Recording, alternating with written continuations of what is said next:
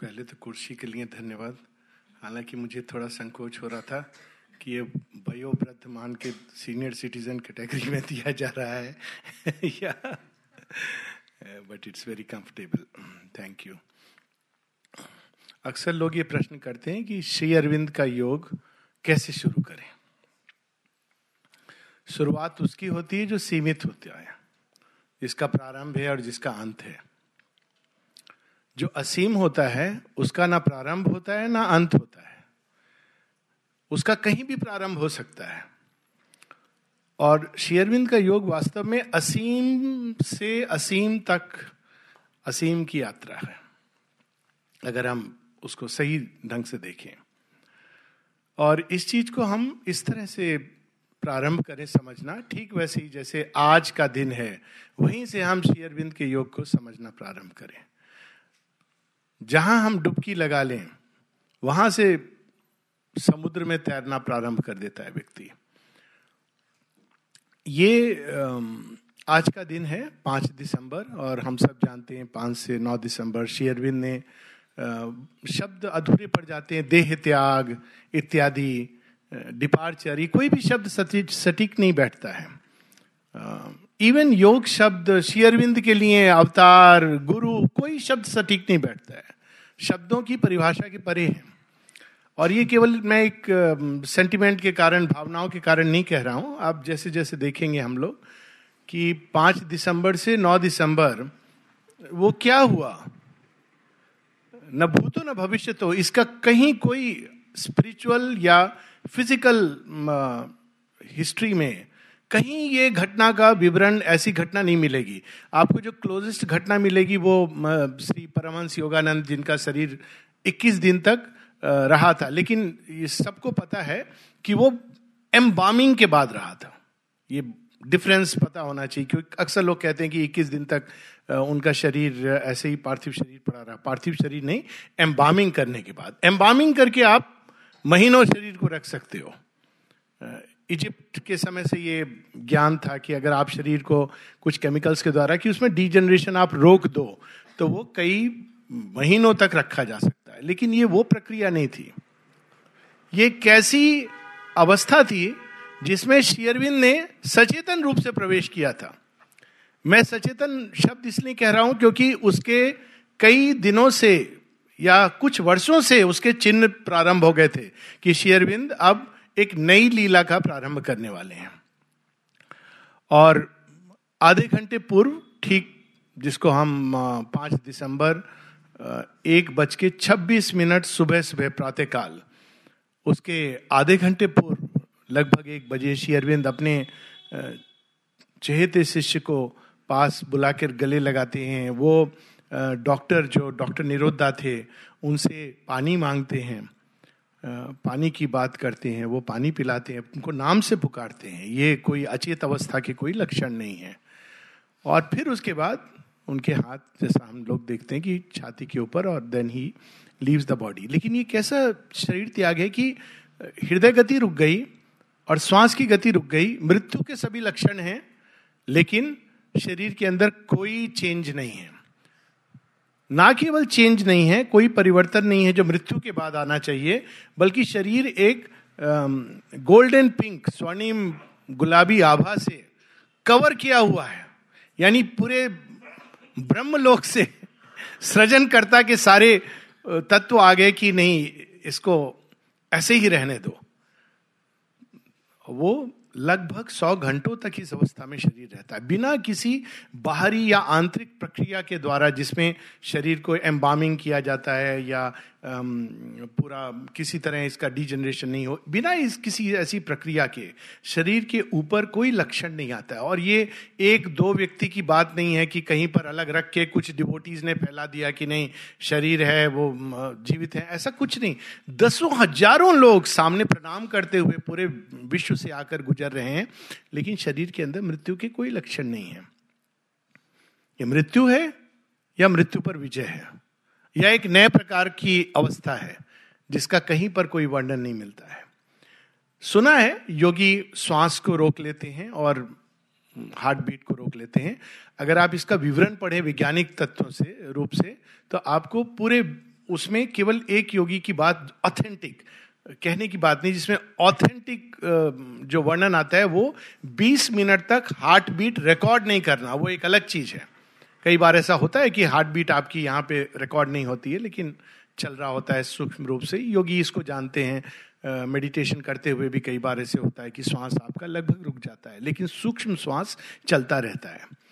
तो ये डॉक्यूमेंटेड ये पाँच दिन तक शरीर बिना हार्ट बीट के, बिना श्वास के और बिल्कुल ऐसे जैसे एक फूल की तरह फ्रेश पाँच दिन के बाद मानो ये शेयरविंद जिन्होंने सारे जीवन केवल देते ही रहे संसार को। तो एक महाप्रसाद के रूप में उन्होंने ये शेयरविंद इसलिए नहीं कर रहे थे कि लोग मेरेकिल देखें और विश्वास करें भगवान, ये शेयरविंद के साथ नहीं जाता है।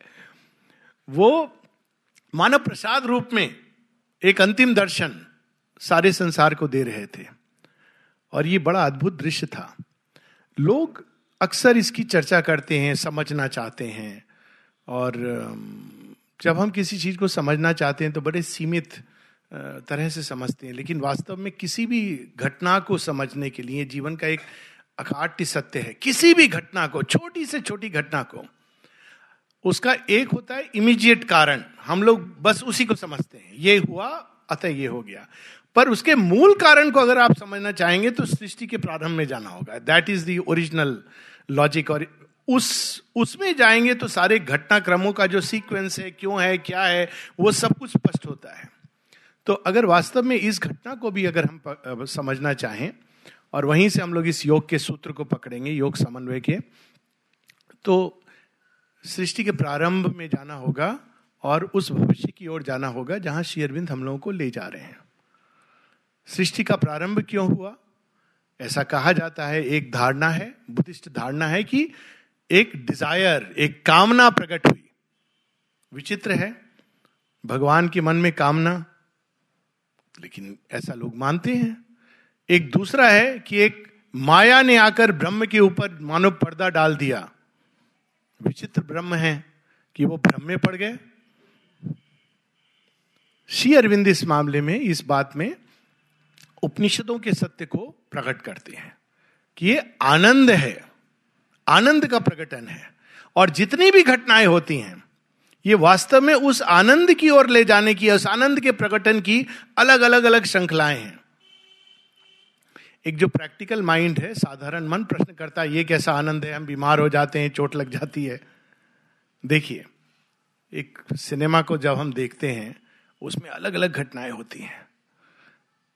आप उसमें इन्वॉल्व नहीं हैं। सारा सिनेमा देखते हैं उसमें सुख दुख सब अनुभव करते हैं लेकिन आ, लास्ट में कहते हैं कि एक अच्छे सिनेमा की बात कर रहा हूँ कि अद्भुत सिनेमा था। खासकर जब उसका अंत एक चरम उत्कर्ष पर जाकर। यहाँ पर हम उसको अनुभव नहीं कर पाते क्योंकि हम उससे ऐसे जुड़ जाते हैं कि हम ही वो भोग रहे हैं। एक्टर जो होता है सिनेमा में वो वो भी उसको अरे इस फ़िल्म को बहुत आनंद आया मुझे ये फ़िल्म करके। कोई कहेगा, लेकिन इस फ़िल्म में तो आप मर गए थे बीच में। कहेगा, नहीं, वो एक अलग चीज़ है। लेकिन कितने परफेक्शन से हुआ है। अगर आप इसको एक चलचित्र की तरह देखें नेचुरल चलचित्र अगर बीच में देखेंगे तो कष्ट होगा। अगर कोई अचानक महाभारत को बीच से खोल दे, ऐसा बहुत बार होता है डीकंटेक्चुअलाइज हिस्ट्री राम जी ने सीता का त्याग किया तो वो भगवान नहीं, ये डीकंटेक्चुअलाइज हिस्ट्री है। राम जी के चरित्र को संपूर्णता में देखेंगे, तब प्रकट होगा कि राम का कोई भी कर्म ऐसा नहीं हो सकता है जिसमें दिव्यता ना हो। लेकिन अगर डीकंटेक्चुअलाइज करके देखेंगे तो महाभारत का एक पेज खोल दिया किसी ने। देखा, भीम दुशासन की छाती चीर करके लहू निकाल रहा है, द्रौपदी को भेंट कर रहा है। कहेगा, बड़ा दुष्ट था भीम। ये कंक्लूजन ना ह्यूमन माइंड ऐसे कंक्लूजन निकालता है।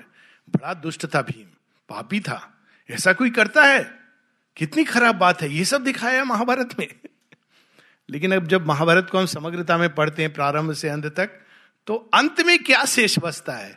एक बस्ती है गीता, दूसरे बसते हैं श्री कृष्ण और वे सारे पात्र जो इस महान युग परिवर्तन के समय, युग संध्या के अवसर पर उन्होंने भगवान के नियत, निहित कर्म किया।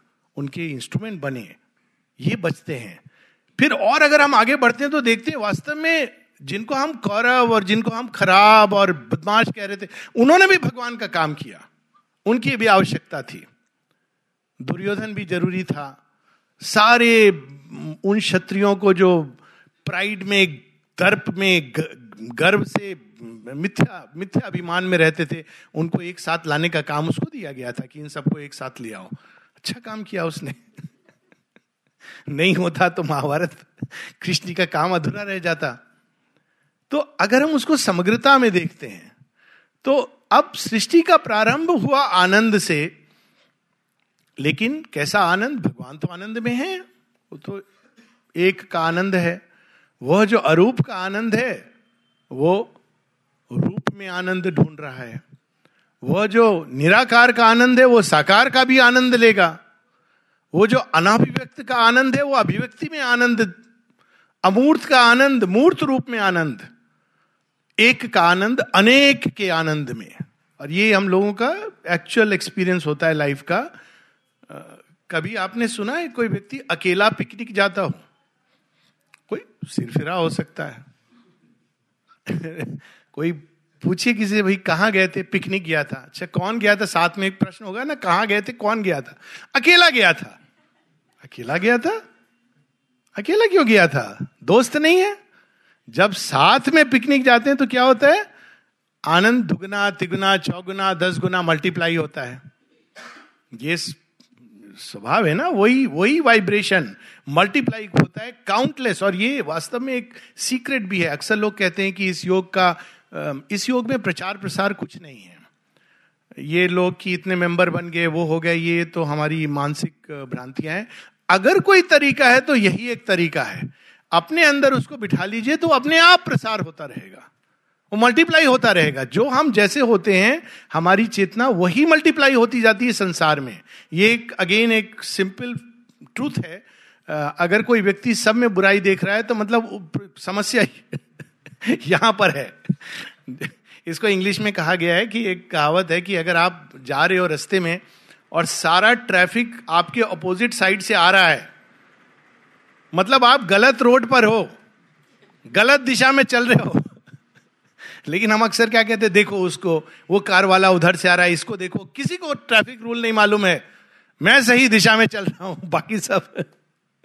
इसका मतलब somewhere there is some error तो क्योंकि जब हम अंदर होते हैं, वही सारी सृष्टि में जितना अगर हम अपने अंदर में, जितना आनंद हम अनुभव करेंगे, वो संसार में विकीर्ण होगा, वितरित होगा, ये स्वाभाविक है। और अगर हमारे अंदर कलुष है, दुर्भावना है तो वो भी संसार में घूम के आएगी। ये एक बेसिक स्पिरिचुअल ट्रूथ है बुद्ध देव जी ने बताया, और भी कई लोग, ये एक फैक्ट है लाइफ का। तो अब जब ये आनंद में प्रकट करने के लिए प्रारंभ हुआ तो अब ये आनंद का प्रकटन कहाँ होगा? कहाँ डांस होगा? एक थिएटर बनना चाहिए। अब भगवान तो उनके बाहर कुछ है ही नहीं तो थिएटर कहाँ बनेगा? ये तो उस समय की बात है जब ना स्थान है, ना स्पेस है, ना टाइम है, काल है। तो अपने ही अंदर वो भूमि तैयार करते हैं। कैसे करते हैं? आत्मविलोपन द्वारा। इसको शेरविंद कहते हैं इन्वॉल्यूशन स्वयं को ही अपना ही एक भाग समझ लीजिए। भाग भी नहीं है, वो अनंत है। वो सीमित जैसा बना देते हैं और आत्मविलोपन द्वारा उस भूमि को कहा गया इनकॉन्शियंट बिल्कुल उसके ऑपोजिट जितना बड़ी बिल्डिंग बनानी है, उतना गहरा फाउंडेशन अब भगवान ने फाउंडेशन बनाते बनाते ऐसी फाउंडेशन बना डाली कि जहाँ ऐसा प्रतीत होता था कि चेतना विलुप्त तो हो गई। विलुप्त तो हो नहीं सकती, क्योंकि वो उनके ही अंदर है। और वहाँ से उनका कार्य शुरू होता है निश्चेतना से। आगे अति संक्षेप में वो जो उनका प्रकटन का काम है, हर लेवल पर थोड़ा थोड़ा थोड़ा जॉय वो क्रिएट करते हैं। और ये प्रकट करते हैं। और ये अगेन कोई फिलॉसफी नहीं, ये डेली ट्रूथ का अनुभव है। आप देखो, अगर कभी उब जाओ, किसी से बहुत पीड़ा हो रही हो मन अशांत हो, डॉक्टर के पास जाने के पहले किसी नदी कोई जंगल, उसमें आप चले जाओ। इवन निर्जन स्थान में जहाँ पे जीवन नहीं है, यानी लद्दाख की पहाड़ियाँ, आप चले जाओ। आप देखो, आपको एक जॉय वापस आएगा। क्यों जॉय वापस आता है? क्योंकि जॉय उस जड़ तत्व के अंदर भी है। जितनी उसकी क्षमता है, उतना भगवान ने डाला हुआ है। लेकिन उससे ज़्यादा उसकी क्षमता नहीं है। अब भगवान तो अनंत का पात्र बनाना चाहते हैं तो वो प्रारंभ है। जड़ तत्व एक बेस है, जिसके आधार पर वो अब इस आनंद के नृत्य को, जैसे एक अच्छा संगीतकार होता है तो शुरू में दो घंटे आलाप करता रहता है। तो कुछ लोग जो इम्पेशेंट या धीरे कहते हैं, बहुत बोर हो रहे हैं। जब हम कॉलेज में थे तो रविशंकर जी का सुनने गए थे तो एक घंटा, डेढ़ घंटा हमारे को गेट क्रैशर थे। पैसे दे के टिकट विकट लेके तो गए नहीं थे साइड उइड से कहीं। तो कह रहे हैं, बहुत लंबा खींच रहा है। तो अब ये सुबह ये तो है। तो आप प्रतीक्षा करो, वो हारमोनिस्ट को पता है।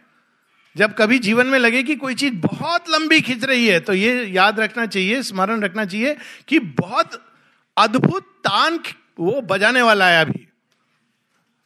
और कौन जाने जब हम कहते हैं क्विट द गेम वही टाइम हो जब वो एक नई गति लाने वाला हो। तो ऐसे कुछ होता है कि एक लंबे समय तक जड़ तत्व जड़ तत्व जड़ तत्व, उसमें फिर एक नई गति आती है, नया ताल, नया छंद। जड़ तत्व के ऊपर तबला बज रहा है। तो जब जीवन आता है तो हारमोनियम शुरू हो जाता है भगवान का। उसमें हम देखते हैं वेराइटी आनंद, वही जो एक रस्ता का आनंद है वो अनेक रस उसके अंदर प्रकट हो रहे हैं। ये अलग बात है कि मन के आने से हम लोग इतने सीमित हो गए हैं कि हम रस्ते में चलते हैं, इतनी सुंदर चीज़ें रस्ते में होती हैं, लेकिन हम किस चीज़ में उलझे रहते हैं? अरे, हमारे घर ये होने वाला है उसने ये कह दिया, वो ये बोलेगा, ये समस्या उसकी बात बाद में। पर अगर अब केवल जीवन को देखें तो वहाँ भी एक सीमित रूप में जड़ तत्व से अधिक, किंतु सुप्रीम के आनंद जैसा नहीं, किंतु एक जॉय है। इसीलिए आप किसी पार्क में चले जाएँगे थोड़ी देर, आप देखेंगे कि अपने आप मन शांत होने लगता है। मछलियों को देखेंगे, एक्वेरियम में तो मन शांत होने लगता है। आप आकाश गंगा को देखेंगे अगर थोड़ी देर तक तो मन शांत होने लगता है, क्योंकि वो एक वाइडनेस में प्रवेश करता है, जिसके अंदर जॉय है। तो ये आनंद का प्रकटन। थर्ड लेवल पर कौन आता है? मनुष्य। वहाँ से शुरू हो जाती समस्या। क्यों समस्या शुरू होती है कि अब भगवान क्या चाहते हैं कि एक सरलता का जो आनंद है, वो एक जटिलता का आनंद, बहुआयामी आनंद। मन के साथ देखिए, मन क्या करता है? मन के अंदर एक कैपेसिटी है कि वो इंफॉर्मेशन ओवरलोड अनलाइक एक पशु जो है, वो एक सीमित उसमें रहेगा। आप कोशिश करिए गधे को मैथमेटिक्स सिखाने की। बहुत अधिक सर्कस में आप उसको दे दे के, दे दे के आप one plus two equals to four three वो मैथमेटिक्स नहीं सीखा है। उसकी नज़र उस पर है, खाने पर जो आपको उसको मिलने वाला है। बहुत सारे हम लोग मनुष्यों में भी ऐसे ही हैं। पढ़ाई करते हैं, इसलिए नहीं कि हमको ज्ञान आएगा। इसके बाद जो हमको जॉब में जो मलाई मिलने वाली है, उसके ऊपर ध्यान रखे। तो ये तो सर्कस का कुत्ता भी करता है ऐसे कि वो दो plus two equals to four अब वो करके उसका ध्यान इस पर नहीं है। कोई बोलेगा तो मैथमेटिक्स सीख गया। मैथमेटिक्स नहीं। हड्डी जो पड़ी है उधर, उसको मैं देख रहा हूँ।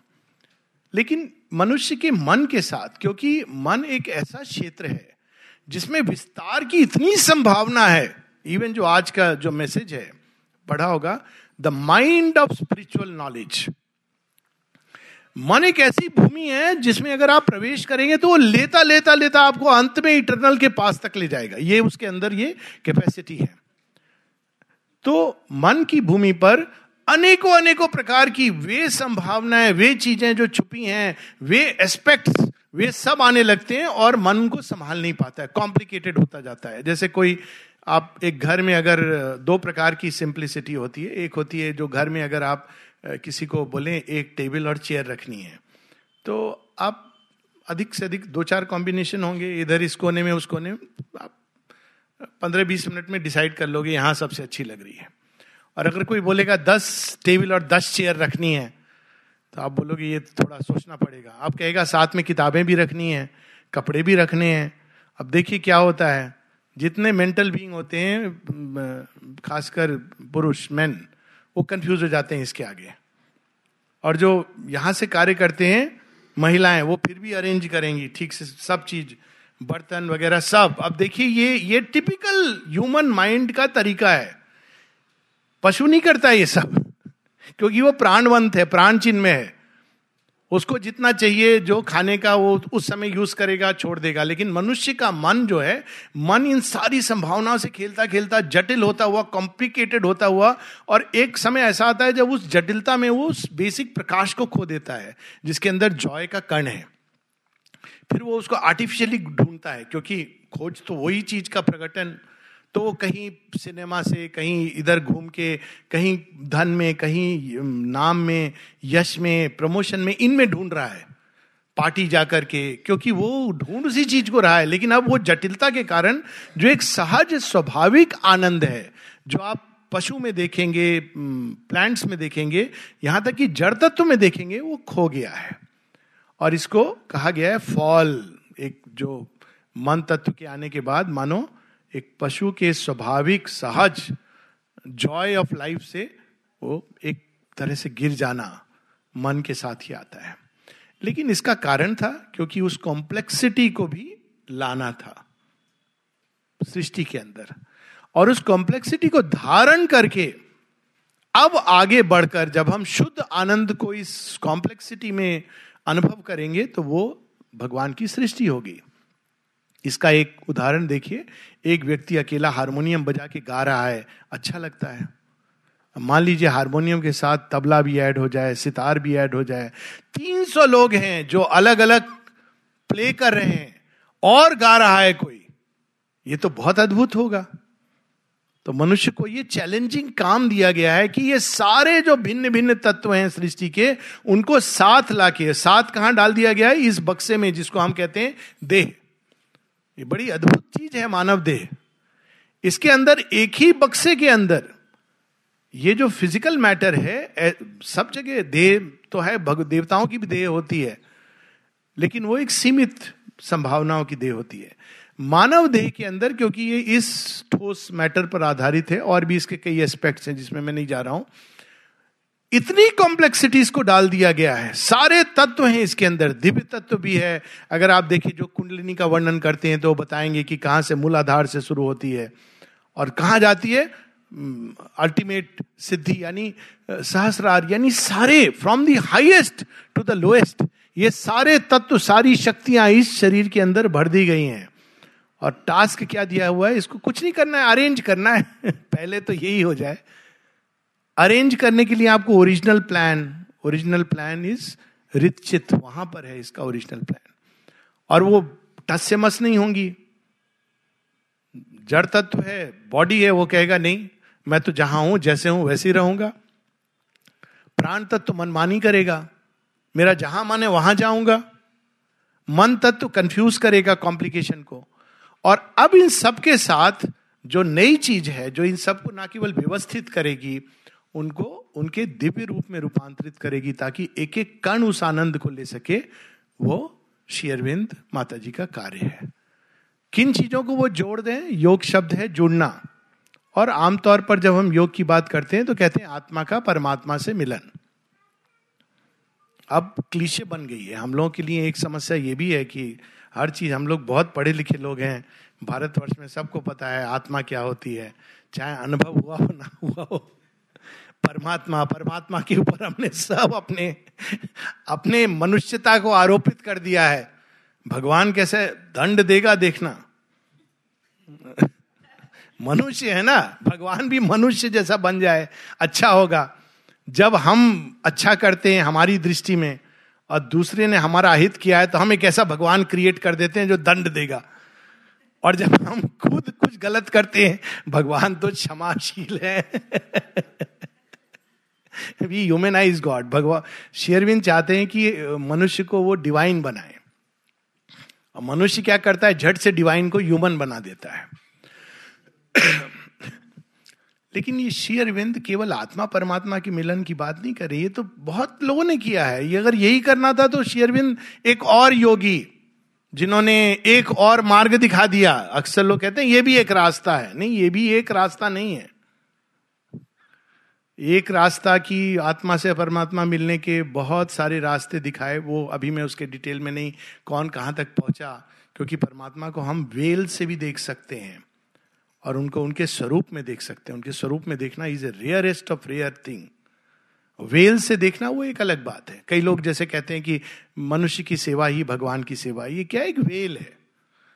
मनुष्य की सेवा, भगवान की सेवा है तो उससे दूसरा लॉजिकल कंक्लूजन निकलता है कि मैं भी मनुष्य हूँ, मेरी सेवा भगवान की सेवा है। और मेरे माता पिता अगर कहते हैं, दहेज के लिए अगर जला डालो, वो भी माँ की बात मान रहा हूँ, माँ तो भगवान है। भगवान से भी बड़ी है माँ। ये ये सेंटिमेंटल चीज़ों से अलग आना चाहिए, अगर योग को हम पकड़ना चाहते हैं। धर्म से बड़ी नहीं होती है, ना माँ होते हैं ना पिता होते हैं। धर्म ही आदि स्रोत, सनातन धर्म। ये गीता का मूल ज्ञान है कि अगर अधर्म तुम्हारे अपने स्वजन कर रहे हैं तो वहाँ भी तुमको धर्म का साथ देना है, स्वजनों का साथ नहीं देना है। या उन स्वजनों का साथ जो स्व ओरिजिनल स्व से जुड़े हैं। तो ये एक एक एस्पेक्ट है। कई सारी चीज़ें इस महागंगा में हम जाएँगे तो निकलेंगे। तो अब श्री अरविंद बताते हैं कि हम एक विकास में एक ऐसे स्तर पे आनंद के प्रकटन में हम इसको विकास कहते हैं।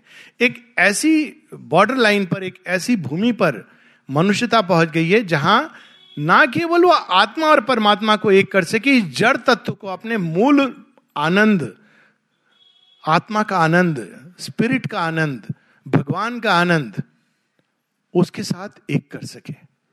यानी द फ़िज़िकल बॉडी एक शेरविंद की लाइन है even the body shall remember god कई लोग अक्सर जब एजेंडा में माता जी के अनुभव पढ़ते हैं तो कहते हैं क्या है? वो सारे अनुभव जो माने अपने अंदर में अंत चेतना में, पौंडीचेरी आने के पहले ही प्राप्त कर लिए थे। चाहे वो सच्चिदानंद की अनुभूति हो, कुंडलिनी योग हो, वो एक जगह हंस हंस के बताती है कि लोग कहते हैं कि श्वास रुक जाए गुम्बक तो आदमी मर जाता है या इसके ऊपर चला जाए तो। लेकिन मैं तो जब 22 साल की थी तो ये अनुभव हो गया था, फिर तो मैं वहीं से एक्ट करती थी। मज़ाक मज़ाक में बताती हैं कि ऐसा कहते हैं, लेकिन दो उदाहरण ऐसे हैं जहाँ मृत्यु नहीं हुई। अपनी और शेरविंद की बात करती है। लेकिन वो क्या क्या कर रही थी उन दिनों में? वो शरीर के ऊपर, ये शरीर भी अगर दिव्य हो जाए, और सच ये कि अगर दिव्य जीवन आदर्श है तो ये बिना शरीर की दिव्यता के पूर्ण रूप में संभव नहीं है। क्योंकि अगर शरीर अदिव्य रहेगा और अंदर की चेतना दिव्य हो रही है तो वो या तो शरीर पर प्रेशर डालेगी, क्योंकि नहीं तो शरीर अदिव्य है तो उसके अंदर वो चीज़ें आएँगी आएँगी, आप कितना भी प्रयास करेंगे, वो आएँगी आएँगी, क्योंकि बॉडी रिस्पॉन्ड कर रहा है अदिव्य तत्वों को। दिव्य अदिव्य इज़ ए प्रैक्टिकल डिस्टिंक्शन एक हाईएस्ट ट्रुथ में दिव्य अदिव्य नहीं, सब कुछ दिव्य होता है, लेकिन ये एक प्रैक्टिकल रूप में ये समझना आवश्यक है कि अब हम जिस नेक्स्ट लेवल पे जा रहे हैं तो वही जो दिव्य था, एक टाइगर जब शिकार करता है और खा लेता है मृग को निरीह पशु को तो उसमें कोई अदिव्यता नहीं होती है। लेकिन अगर मनुष्य ऐसा करता है तो वो अदिव्य हो जाता है, क्योंकि वो दिव्य, अदिव्य इज़ ए प्रोग्रेशन की चीज़ है। तो एक हम ऐसी भूमि पर खड़े हैं, जहाँ अब इस जड़ तत्व को रूपांतरित किया जा सकता है। और माता जी श्री अरविंद इसी प्रयोग में क्योंकि अगर ये नहीं होगा, अपने लिए नहीं, अगर वो निच के लिए कर रहे होते तो बहुत आसान था उनको अपना बॉडी सुपर सुपरामेंटल बना लेने का। लेकिन उसमें क्या होता, उनके और मनुष्य के बीच इतना गैप रह जाता कि हम ना कुछ समझते, ना कुछ जानते, हम केवल रोज जाते और शेयरविंद माता जी की सुपरमेंटल देह तो दिखती नहीं हम लोगों को। तो हम केवल ऐसे कहते, आप यहाँ विराजमान हो, आप तो सर्वशक्तिमान हैं, सर्व, सर्वज्ञ हैं, आप प्लीज़ मेरे बेटे की शादी करवा दीजिएगा, बेटी की शादी करवा दीजिएगा सॉरी और बेटे को जॉब दिला दीजिएगा। बस यहाँ तक हमारे, हम, हमारी सीमा वहाँ हम प्रकट करके चले आते क्योंकि वो सर्वशक्तिमान है। हम भूल जाते हैं कि वो सर्वज्ञ भी है। और शक्ति और सर्वज्ञता के परे वो आनंद में है। क्या पता उनके भगवान को आनंद, वो है ना, कृष्ण जी के बारे में ट्रिक्स्टर उनको मज़ा आता है मज़ा लेने में। वो कहे अच्छा तो मेरे पास इसलिए आया था, बेटी की शादी करवाने, बेटे का एग्ज़ाम में। चल, मैं मैं थोड़ा खेल खेलता हूँ तेरे साथ। और वो खेल खेलना शुरू कर दे। सॉरी तो बहुत समस्या हो जाएगी, क्योंकि वो तो आनंद में है। तो हम कहेंगे, आपको तो मज़ा आ रहा है, हम हम लोग। इसीलिए लोग कई बार भगवान को क्रूएल कह देते हैं, क्योंकि वो समझ नहीं पाते। अज्ञान में जब हम खेल खेलते हैं, कोई भी, ये पूरी सृष्टि भगवान का खेल ही है, लेकिन हम इसके नियम नहीं जानते। गोल की तरह ये नहीं जानते। कई बार हमको लगता है, उधर गोल करना है और अपने ही गोल पोस्ट में गोल करते चले जाते हैं। और हम कहते, देखो, हमने पचास गोल किए। कहाँ किए? अपने ही गोल पोस्ट में किए। ये भी नहीं मालूम कि ये ये खेल बड़ा अद्भुत है, भगवान का खेल। कहते ना, इसको कि ये खेल है। आपको मालूम है, इसमें सबसे इंटरेस्टिंग बात क्या है? इसमें कोई अपोनेंट नहीं है। इसमें सब सहायक है। ये मैं आपको एक्चुअल एक कुछ मैंने देखा था, उसके आधार पर कह रहा हूँ। अब इसमें सब सहायक हैं, लेकिन किसी को ऐसी भ्रांति हो रही है कि कोई ओपोनेंट है, लेकिन आपको ऐसे करना है, सबको मिल करके गोल पोस्ट एक ही है, दो गोल पोस्ट नहीं है। उस गोल में जाकर के बॉल डालनी है। एक कल्पना करें ऐसा खेल है। लेकिन एक ऐसी शक्ति कार्य कर रही है जिसने कई लोगों के दिमाग में रखा हुआ है कि नहीं उस गोल में नहीं डालना है, पीछे फेंको। उनके हाथ में बॉल चली आती है तो वो वापस पीछे फेंक देते हैं। अब उनको आप अवॉइड भी नहीं कर सकते रैंडम गेम है। जितना मज़ा आएगा ना, नहीं, आपको पता चल गया कि ये आपका टीममेट है तो आप उसको पास करेंगे। तो भगवान ने खेल, ऐसा रचा। अगर इसके नियम मालूम हो तो it is a delightful game जैसे जिसको पता है फुटबॉलर हैं लियोनेल मेसी और कौन कौन है, ये सब पता होगा बच्चों को। हाँ क्रिस्टियानो रोनाल्डो तो पुराना हो गया वो अब, उतना तो ऐसा आपको देख के मज़ा आता है क्या खेल खेल रहे हैं। आपको खड़ा कर दिया जाए, मज़ा आ रहा है? हाँ तुम भी खेलो। तो क्या होगा? पाँव तोड़ करके किनारे आ जाएगा व्यक्ति। तो हम क्यों सफ़र करते हैं? क्योंकि हमको ना खेल के बारे में पता नहीं। एक लंबे समय तक इस खेल को समझने में ही लग जाता है। कहे नानक, ये खेल कठिन है कौ गुरमुख जाना। समझ ही नहीं आता ये खेल क्या हो रहा है। दूसरा, खेल खेलना है। रोनाल्डो जैसी अगर ट्रेनिंग भी चाहिए, वो ट्रेनिंग क्या होती है? हमारी जीवन के अनुभव वो ट्रेनिंग है। हम ये भी नहीं समझ पाते, हम सीधा समझ रहे हैं कि हम खेल में खेल रहे हैं। वो ट्रेनिंग है। अगर हम थोड़ा सा खेल खेल के आधे घंटे भाग करके हमारी सांस चढ़ जाएगी तो हम फुटबॉल कैसे खेलेंगे? भगवान फुटबॉल खेलेंगे अगर हमारे साथ तो। तो जीवन में जो सुख दुख होते हैं, वो पनिशमेंट नहीं है। वो वास्तव में हमारी ट्रेनिंग हो रही है। क्यों? हमको कौन सा खेल खेलना है? The game of games not game of thrones not game of crowns game of games खेलों में खेल। वो दिव्य खेल जिसमें खेल के एक एक कदम पर आनंद का अनुभव हो। केवल अंदर नहीं, शरीर को भी आनंद हो। तो इस तैयारी के क्रम में काफ़ी एक लंबी प्रोसेस थी।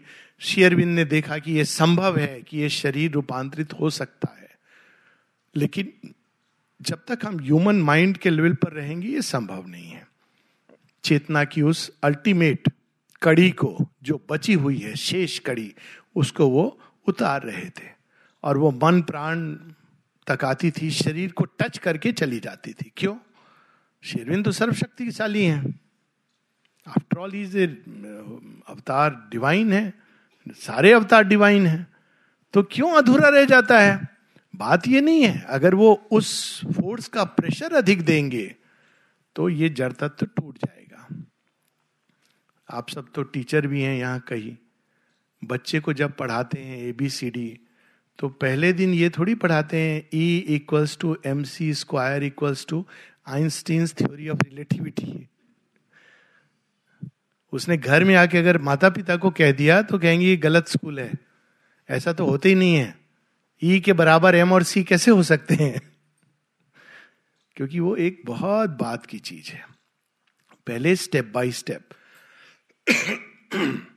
नहीं तो अगर बच्चे को ये सब पढ़ाएँगे तो तीसरी क्लास तक आते आते बिल्कुल माइंड काम नहीं करेगा। पूरे अंदर के सारे फ्यूज जो पाँच एम्पियर वायर के हैं खत्म हो जाएँगे। तो धीरे धीरे धीरे आश्रम में जो प्रयोग हुआ, जो हम सब के अंदर हो रहा है और होगा, शरीर के ऊपर, मन के ऊपर, प्राण के ऊपर अति मानसिक चेतना का दबाव। इस योग में यही एक तरीका है और कुछ नहीं। टू ओपन अब open to what to supermental force logical लगे हाँ अब तो सुपर माइंड काम कर रहा है, लेकिन शेयरविंद जगह जगह लिखते हैं to the mother not even to the force but to the mother क्योंकि उनको ही पता है कि कितना हम सहन कर पाएँगे और हमें कैसे तैयार करना है। तो माँ फोर्स तो फोर्स है। आपने कहा कि I have to open to the supermental force कहेगी वेरी गुड अगर आ गई गलती से 99 परसेंट तो आएगी नहीं माता जी बताती हैं। वन परसेंट अगर आ गई तो उसके बाद होगा कि हम कहा हैं, पता नहीं डस्ट भी नहीं बचा। अनेकों सूर्य का तेज जिसके अंदर है, ताप जिसके अंदर है, कैसे ये जड़ तत्व उसको सहेगा? इसीलिए माँ शेरविंद पहले इस चीज़ को अपने शरीर के ऊपर, अपने मन प्राण के ऊपर, एक लंबे समय तक उन्होंने किसी मनुष्य को एक्सपोज नहीं किया था इसके प्रति। और ये एक डिवाइन स्ट्रेटेजी थी। बाद में भी जब आश्रम में कुछ लोग आश्रम तो एक कहने की बात है कुछ लोग आए तो बड़े सीमित लोगों को लेते थे। अक्सर लोग कहते हैं कि एक मूवमेंट को कितने अधिक लोग उससे जुड़े हैं उससे डिसाइड करते हैं कि ये कितना हम्म, प्रभावशाली मूवमेंट है। उस दृष्टि से सबसे बड़ा गुरु माइकल जैक्सन होगा जितने उसके फॉलोअर होंगे। लेकिन बात यह नहीं कि कितने लोग जुड़े हैं। बात यह कि ये काम, कितने लोग हैं जिनके अंदर ये काम पहले एक रिप्रेजेंटेटिव ह्यूमैनिटी के ऊपर हो सकता है। ये एक लेबोरेटरी उन्होंने आश्रम को बताया था, जिसमें एक सीमित मनुष्य को लेके, लेकिन हर एक मनुष्य रिप्रेजेंट करता था। हम सब ये सोचते हैं कि हम एक है, लेकिन आप देखेंगे अगर पुराने ऋषियों में वो रिप्रेजेंटेटिव होते थे। उनके अंदर कुछ कठिनाइयाँ होती थी, वो रिप्रेजेंटेटिव हम सब, हम सोचते हैं ये मेरी कठिनाई है। पर वास्तव में मेरी कठिनाई कुछ नहीं होती है। अगर आप ध्यान से देखेंगे तो आप देखेंगे उसी कठिनाई का कमोवेश अंश कई लोगों में है। अगर आपके अंदर वो ठीक होगी, बाकी सब में ठीक होगी। जैसे एक डॉक्टर सारे कैंसर के मरीजों को बुला के टेस्ट नहीं करता एक नई दवाई का। कुछ लोगों पे टेस्ट करता है, जो साइन अप करते हैं। हाँ हम तैयार हैं। साइड इफेक्ट्स हो सकते हैं, तैयार हैं। मर सकते हो, तैयार हैं। क्योर भी हो सकते हो, वो तो तैयार हैं ही। उसके बाद वो पेटेंट करता है। तो जो इस योग में मुड़े हैं, उन्होंने साइन अप किया हुआ है। कष्ट आ सकते हैं, तैयार हो। डन कटाए सर जो उल्फत में वही सरदार होता है। कि दाना खाक में मिलके गुले गुलफाम होता है। तो इस योग में प्रवेश अगर तैयार नहीं है व्यक्ति इसके लिए, कि अरे कल मुझे क्या होगा? माता जी एक जगह लिखती हैं इट्स द सुप्रीम एडवेंचर कल मुझे क्या होगा? भगवान, आप एक गारंटी लेटर दो। आप सब मेरे जीवन में अच्छा ही होगा। भगवान तो कभी कभी बड़े चतुर, भगवान के हाँ सब अच्छा होगा। लेकिन भगवान के अच्छा का मतलब कुछ और होता है, हमारे अच्छे का मतलब कुछ और होता है। गांधारी यही तो पूछती है श्री कृष्ण से, कितने बार आपने मुझे कल्याण वस्तु कहा? ये क्या सौ के सौ बच्चे मेरे चले गए? श्री कृष्ण कैसे समझाएँगे? इसी में तेरा कल्याण है। एक वैसे मैंने छोड़ दिया है, हालाँकि वो तेरा बच्चा नहीं है, पर देखभाल इतना मैंने ध्यान रखा है। इसी में कल्याण है। इतना मोह में जकड़ा हुआ है धृतराष्ट्र और तुम, एक ने आँख पे फ़िज़िकल आँख पे पट्टी बांधी है, दूसरे ने आत्मा की आँख पे पट्टी बांधी है। ऐसी ही घटना तुम दोनों को दिव्यत्व की ओर प्रेरित कर सकती है, नहीं तो नहीं। और ये होता भी है, उसके बाद वो विदुर जी के साथ अंत यही होता है ना, जंगल चले जाते हैं, वहाँ अपना सत्संग में समय लगाते हैं, जो उनको बहुत पहले करना चाहिए था। शायद बहुत पहले करते तो ये सब होता ही नहीं। और फिर अग्नि दाह हो जाता है जंगल के अंदर, ये कहानी का। तो ये गारंटी एक चीज़ की है, वो देते हैं कि तुमने स्वीकार किया है? माँ कहती है you are ready to endure the struggle you will share the victory victory क्या है? पूरा उस निश्चेतना के अंदर भगवान का साम्राज्य स्थापित होना। विक्ट्री क्या है? जड़ तत्व के आधार पर दिव्यत्व का प्रकट होना, दिव्यत्व के आनंद का। विक्ट्री क्या है? आत्मा और प्रकृति का एक ताल सुर लय एक लयबद्ध होकर हारमोनियस डांस करना। अभी तो दोनों के अंदर छत्तीस का आंकड़ा चलता है, जैसे घर घर में लोग देखते हैं। एक कुछ बोलता है, दूसरा इसके बिल्कुल विपरीत, बाहर से हाँ। वैसे ही हमारे अंदर आत्मा और प्रकृति का आंकड़ा आत्मा कहती है, चलो मेडिटेशन करने। प्रकृति कहती है, आज तो बहुत टायर्ड हूँ। कल कल तो जीजा जी के घर में कुछ है। परसों परसों तो वो एक फ़ंक्शन है स्कूल में। तरसों, ऐसे करते करते नरसों, तीस, चालीस साल, अब बहुत देर हो गई है। मेडिटेशन होता नहीं। क्यों? आत्मा चाहती थी। जीवन में कितने सारे ऐसी कहानियाँ यही एक ट्रेजेडी है, अगर जीवन में देखा जाए, कि हमारी प्रकृति उस संकल्प को साध नहीं सकी। यही साधना है। साध नहीं सकी, जिसके लिए हमने कभी अनुभव किया उसको। जिसने उसको अनुभव नहीं किया, उसकी बात अलग है कि कभी अंदर में आत्मा में कॉल ही नहीं आई। लेकिन जहाँ वो जाग गई और उसने कृत संकल्प ये लिया, लेकिन वो चल नहीं पाई। अब चलेंगे तो कठिनाई आएँगी चैलेंजेस आएँगे, पर चलते रहना इस योग का मूल मंत्र है, चरे वेती चरे वेती। कीप मूविंग कीप मूविंग कभी तेज चलेंगे, कभी धीरे चलेंगे, कभी लगेगा कि बाहर से नहीं प्रोग्रेस हो रही है, अंदर से चलते रहिए। Mind and heart must keep not give up मन गिव अप नहीं करना। और आगे बढ़ना है बढ़ना है तो एक दिन शरीर फिर चलेगा। ये प्रोसेस है इस योग की। तो ये संकल्प के लिए श्री अरविंद माता जी एक सीमित मनुष्यता पर प्रयोग कर रहे थे। अक्सर हम वर्णन सुनेंगे, श्री अरविंद ने भौतिक चेत फ़िज़िकल कॉन्शियसनेस देह की चेतना तक सुपरामेंटल को एस्टेब्लिश कर लिया था। चेतना के भूमि तक। लेकिन ठोस मैटर के अंदर वो टच करती थी, चली जाती थी। टच करती थी, चली जाती थी। फिर एक समय श्री अरविंद माता जी से कहते हैं, लगता है, लगता नहीं, निर्णय ले लिया था उन्होंने कहते हैं, यदि यदि इस दिव्य कार्य के लिए हम दोनों में से किसी एक को देह त्याग करना पड़े तो मैं जाऊँगा, आपको इस योग को परिपूर्णता तक ले जाना है। तो माता जी कहती नहीं, मैं जाऊँगी। तो शेरविंद कहते नहीं, देह तो तुम्हारी ज़्यादा प्रिपेयर्ड है। वो ये चीज़, इस चीज़ को जानते थे नेचुरली कि देह तो आपकी ज़्यादा प्रिपेयर्ड और अगर हम माता जी का बचपन देखें और उनके जीवन शैली को देखें, कौन है जो तीस साल की उम्र में टेनिस खेलना छोड़ के सत्तर में फिर से शुरू कर दे? सत्तर में तो लोग कहते हैं हाँ हम खेलते थे, हम भी कभी बहुत खेलते थे। बहुत कम, को एक आध कभी इंस्टेंसेस आते हैं, लेकिन इट्स ऑलमोस्ट नियर इम्पॉसिबिलिटी तो देह तो आपकी अधिक, जब माँ चलती थी, लोग बताते हैं so fast she would walk उनकी इवन भौतिक गति को आम, साथ रखना कठिन होता था। कभी कभी आप उनके कुछ वीडियो क्लिप्स देखेंगे तो आपको ऐसा लगेगा कि ये एफ़ एफ़ मोड में तो नहीं डाले हैं। एफ़ एफ़ मोड में नहीं है। अगर आसपास के लोगों को देखें तो समझ जाएँगे। इतनी अनंत ऊर्जा को अपने शरीर में धारण करके सब कुछ लेके वो ये प्रयोग कर रही थी। एक को क्यों विड्रॉ करना था पीछे? दोनों करते रहते कारण यह है कि बहुत सारी ऐसी शक्तियाँ जब भगवान शरीर से बनते हैं तो वो अर्नेस्ट में बनते हैं। यानी ये नहीं कि एक मुँह खेल खेल रहे हैं। अंतर ये होता है कि उनको लक्ष्य पता होता है, सब कुछ पता होता है। लेकिन देह के साथ फिर भी बनते हैं। जैसे कोई राजा अगर प्रजा के साथ रात रात को निकला, देखने प्रजा का हाल, अचानक डाकुओं से गिर गया और सारा भेष उतार के कहे, नहीं नहीं, मैं तो राजा हूँ और वो भाग गए तो इसका क्या लाभ होगा? जो रियल राजा है, वो उनसे लड़ेगा देखेगा एक साधारण नागरिक क्या करेगा? वो इन्फॉर्म करेगा या कोतवाल को बताएगा।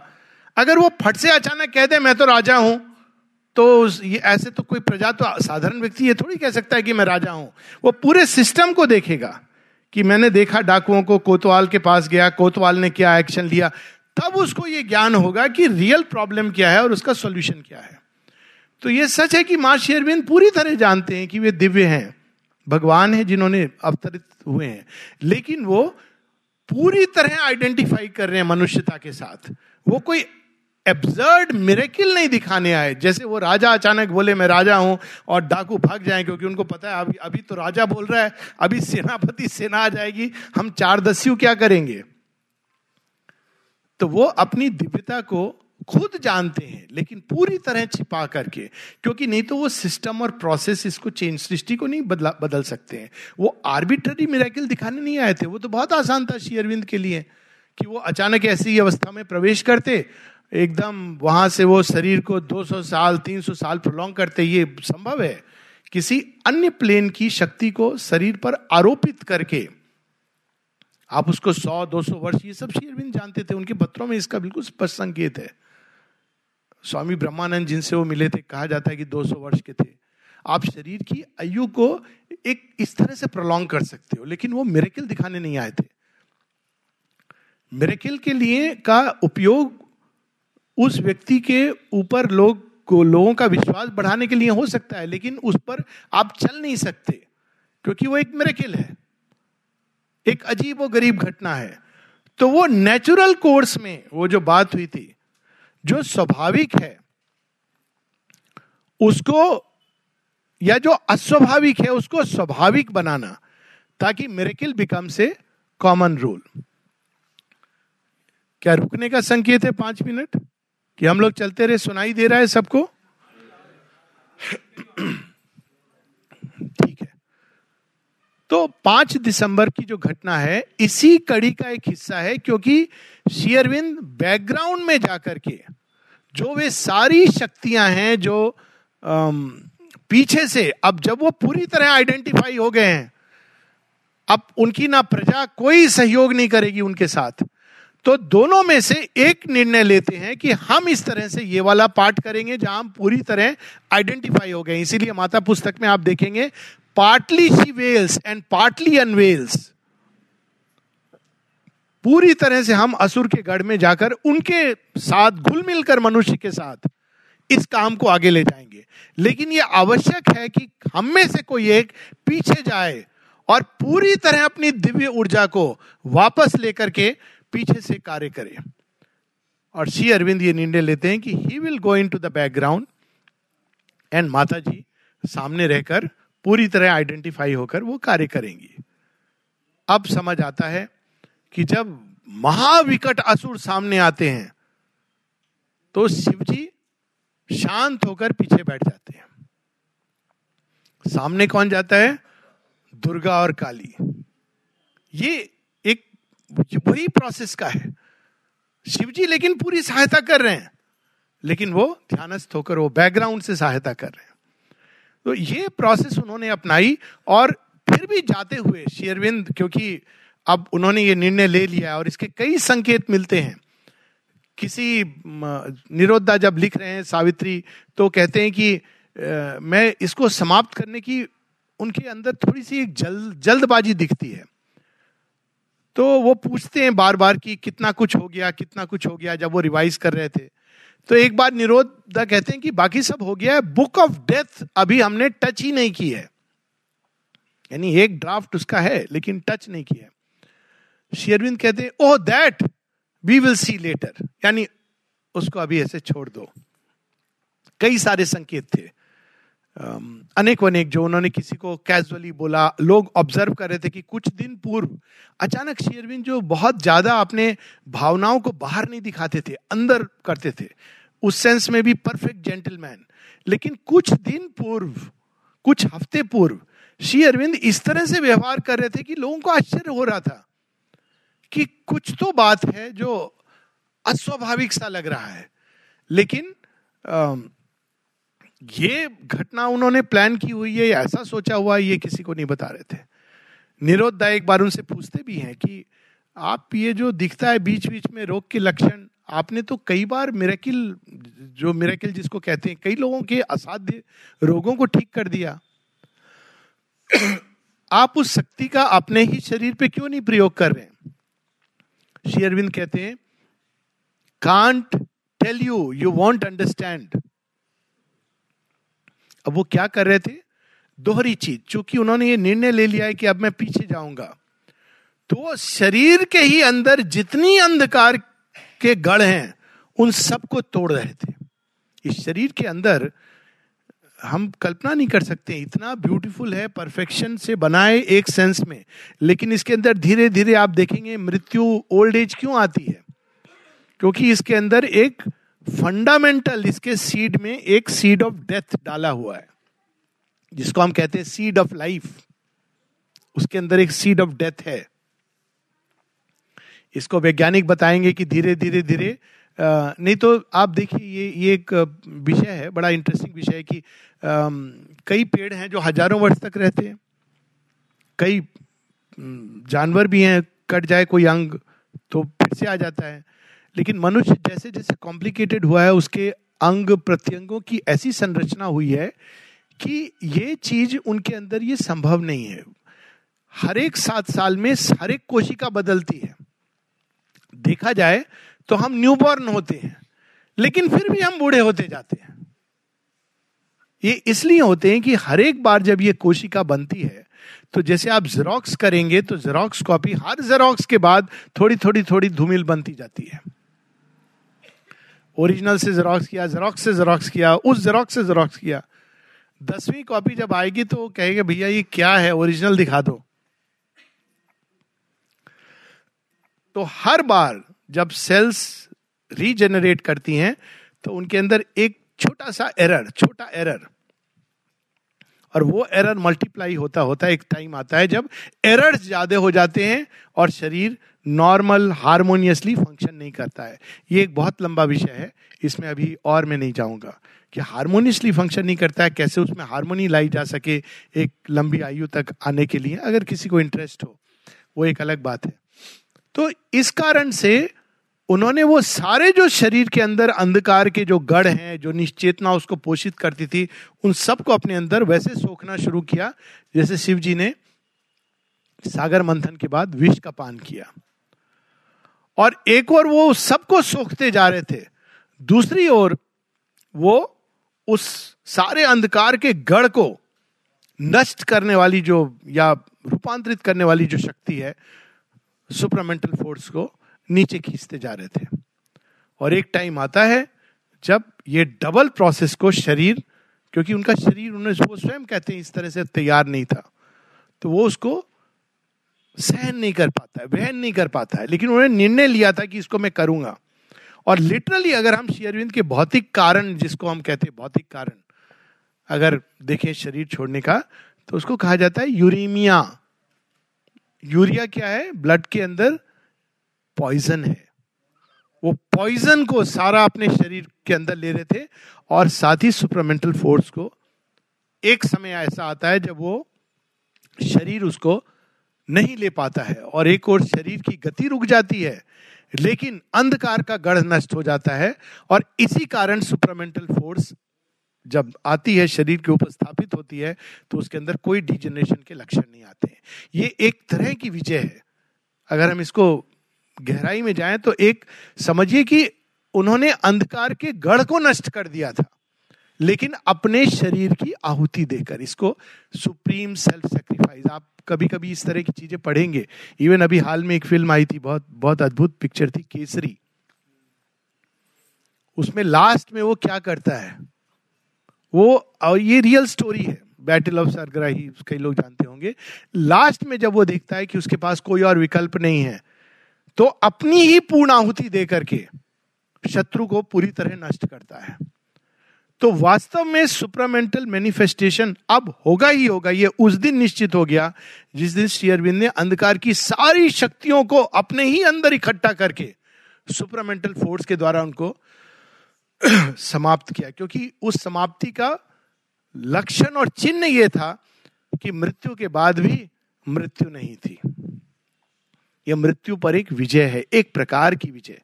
लेकिन यह उन्होंने अपने शरीर की आहुति देकर किया। जिसके परिणाम स्वरूप छह वर्ष बाद हम देखते हैं कि सुपरामेंटल मैनिफेस्टेशन होता है। एक तरह से उसके पहले ये नहीं हो रहा था, क्योंकि जड़ तत्व झेल नहीं पाता।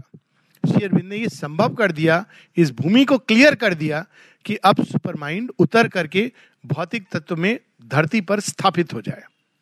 ये उनका काम था। उसके बाद अब वो कैसे कैसे प्रकट करेगा, वास्तव में माता जी चाहती तो उस समय वो जा सकती थी। और वो कहती, उनकी एक प्रेयर है। वो कहती है जिस काम के लिए मैं आई थी, वो तो हो गया है। हे परम प्रभु, यदि मुझे अभी भी रुकना है तो कोई मुझे चिन्ह दे। और निश्चित रूप से वो चिन्ह उनको मिलता है। वो एक दूसरी कहानी है, जिसके बाद वो अपने ही जो उन्होंने डिसाइड किया था, उसके आगे चली जाती है। कि अब हज़ार वर्षों में होगा, मेरे बच्चे हज़ार वर्ष तक ये, नहीं, मैं इस हज़ार वर्षों को कुछ सौ वर्षों में अगर कंप्रेस कर दूँ, ये वे कर रही थी। मूल रूप से काम निर्णायक पाँच दिसंबर को हो चुका था। और उसके बाद 1956 में उसकी एक अभिव्यक्ति हुई। इसीलिए माता जी कहती हैं, अक्सर लोग ये शब्द यूज़ करते हैं supramental descent it twenty February के लिए। Twenty February is not the day of supramental descent it is the day of supramental manifestation तो माता जी से ने, से किसी ने पूछा तो डिसेंट कब हुआ? माँ कहती है, fifth December was the day of descent पहली बार सुपर माइंड भौतिक तत्व के ऊपर, देह के ऊपर टिका रहा, स्थापित करके, आधार बनाकर। कोई अंधकार की शक्ति उसको कुछ नहीं कर पाई। लेकिन फिर वो धरती के गर्भ में चला गया एंड देन उसको बाहर निकालने के लिए supermental manifestation so without going into these details पर मूल रूप से ये घटना हुई और यही श्री अरविंद का योग है। कौन इससे जुड़ेगा जो तैयार है? ये योग कहाँ प्रारंभ हो रहा है? सृष्टि के प्रारंभ से। सृष्टि बनी ही इसके लिए है। ये देह तब तक उस आनंद को प्रकट नहीं कर सकता जब तक इसके अंदर सत्य की चेतना सुपर माइंड स्थापित नहीं हो जाए।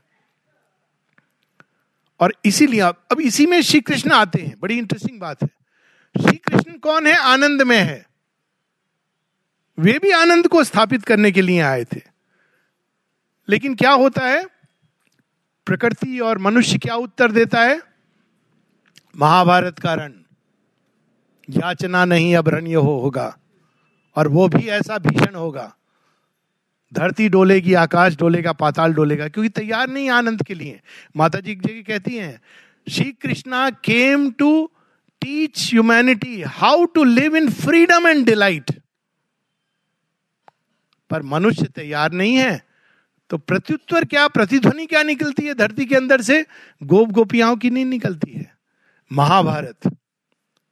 इसमें एक पूरा सब नष्ट हो जाता है, एक पूरा समाज उस समय का। तो अब जब श्री अरविंद आते हैं, श्री कृष्ण के ही काम को पूर्ण करने, एक जगह कहते हैं, उस आनंद को स्थापित करने, लेकिन अब वो नहीं चाहते कि महाभारत हो, फिर से होते हैं, एक महाभारत नहीं, दो दो महाभारत। और ऐसा महाभारत इस बार होता है श्री अरविंद के समय, जिसकी हम कल्पना नहीं कर सकते। महाभारत के योद्धाओं ने भी कल्पना नहीं की होगी। महाभारत के योद्धा आखिरकार अपने ही भाई बंधु कितने नियम से लड़ते थे कि देखिए सूर्यास्त के बाद सब मिसाइल नीचे रख देंगे, आपस में मिल सकेंगे, कुल के लोग थे। चिट्ठी पत्री लिख सकते हैं, मोबाइल का इस्तेमाल कर सकते हैं, अपने ही बंधु बांधवों को आप मैसेज भेज सकते हैं। ये महाभारत का युद्ध तो बड़ा डिसेंट युद्ध था। और वर्ल्ड वार जो दो हुए, कल्पना कर सकते हैं हम। क्योंकि इस बार निर्णायक कार्य के लिए शेयरबिंद आए कि इस बार सत्य की चेतना को स्थापित करना ही करना, उसी के आधार पर यह आनंद आ सकता है। It is only one step toward the manifestation of Ananda in matter सत्य की चेतना नहीं रहेगी, आनंद आएगा, श्री कृष्ण लेकर के आए। लेकिन उस आनंद को मनुष्य ने नेक्टर ऑफ़ इमोर्टैलिटी को अपने ईगो और स्वार्थ से विष डाल दिया। यहाँ तक कि उनके अपने कुल के लोगों ने। इसीलिए आप लास्ट में पूरा यदुकुल नष्ट हो जाता है। उस यदुकुल को नष्ट करने का प्रारंभ कहाँ से होता है? स्वयं श्री कृष्ण के प्रपौत्र। अब देखिए कैसी एक दृष्टि में देखिए तो एक काइंड ऑफ़ विचित्र घटना है। क्योंकि मनुष्य तैयार नहीं है। और इस बार श्री अरविंद लेकिन वही कार्य, या हम कह सकते हैं श्री कृष्ण श्री अरविंद का रूप धर के these are ways of looking at it the avatar of the past merging into the avatar of the future वो आते हैं कि नहीं, इस बार हमें सॉलिड काम, वो एक पार्ट था, अब इसका पार्ट टू जिसमें सत्य की चेतना को स्थापित करना, ये कठिन कार्य है। वो तो आए थे सरल रूप से कि खुल जाओ फ्रीडम एंड डिलाइट लेकिन सत्य की चेतना को स्थापित करके ठोस, भूमि को इतना ठोस बना देना कि आनंद से व्यक्ति शरीर टूटे नहीं। कोई पूछ सकता आनंद से शरीर कैसे टूटेगा? थोड़ा सा जॉय तो हमसे सहन नहीं होता है। परिचित अगर कोई आ जाए, जिससे आप बहुत आत्मीय हैं तो पागल जैसा हो जाता है व्यक्ति। थोड़ा सा दुख हमें तोड़ देता है। ये तो हम लोगों की अभी की अवस्था है। कोई ऐसा व्यक्ति सामने आ जाए, जिसकी आप शकल नहीं देखना चाहते हो। देखिए क्या हो जाता है। सारा योग एक तरफ़ रह जाता है। और सारे सांप बिच्छू अंदर में जाग जाते हैं। वो, और खासकर वो अगर हंसता हुआ दिख जाए तो अच्छा बड़ा खुश है। हमारे हृदय में इतना दुख हो रहा है, ये कैसे खुश है? आप भी खुश रह सकते हो। माता जी ने एक बार कहा है कि कभी कोई एडवर्सरी ऐसा जीवन में होता है ना, ऐसे लोग दिखाई देते हैं जो आप नहीं देखना। ऐसे दृश्य आते हैं, एडवर्सरी। वो एडवर्सरी बहुत व्यापक शब्द है। वे जो चीज़ें बाधाएँ देती हैं आपको आगे बढ़ने में। अगर सामने आ जाए एडवर्सरी तो क्या करना चाहिए? प्रत्युत्तर देती है। माँ उसका बताती हैं। अब बताइए क्या करना चाहिए? कोई कहेगा, लड़ना चाहिए। हम विल पावर से लड़े नहीं। फेथ रखना चाहिए भगवान के ऊपर। ये सब ठीक है अपने अपने उपाय हैं। माँ कहती है लाफ एट दी एडवर्सरी कोई आपको बहुत कष्ट पहुँचा रहा हो ना? आप जितना पीड़ित उसके सामने लगोगे, वो और कष्ट पहुंचाएगा उसमें उसमें आनंद आने लगेगा। और कोई कष्ट पहुँचा रहा हो, आप उसको ये हनुमान जी की तरह स्माइल करते रहो। थोड़े समय बाद उसका, पहले तो गुस्सा बढ़ेगा, फिर वो हेल्पलेस महसूस करेगा। क्योंकि वो चाहता ये है कि आप पीड़ा अनुभव करो। और जब आप जॉय में हो हैप्पी हो तो वो उसकी हार का प्रारंभ होगा। इसीलिए हुआ ना, गुरु तेग बहादुर के सिर कटने के साथ मुगल साम्राज्य के सूर्य का अस्त होना निश्चित हो गया था। यही हम कह सकते हैं कि शेयरविंद के साथ शेयरविंद ने जब शरीर से पाँच दिसंबर को, अब शब्द नहीं है, मैं शब्द प्रयोग नहीं करूँगा। उस दिन से अंधकार के, अंधकार का अस्त होना प्रारंभ हो गया। क्योंकि उन्होंने वो किया, वरना एक ऐसे समय पर इस तरह से आधे घंटे पूर्व, नॉर्मल, सब कुछ नॉर्मल, किसी प्रकार का कोई संकेत नहीं। तो मृत्यु भी उनके सामने कि ये अद्भुत दृश्य है, अब मैं अपना अंधकार ले जाऊँगी लेकिन दो विश्व युद्ध उस समय भी हुए।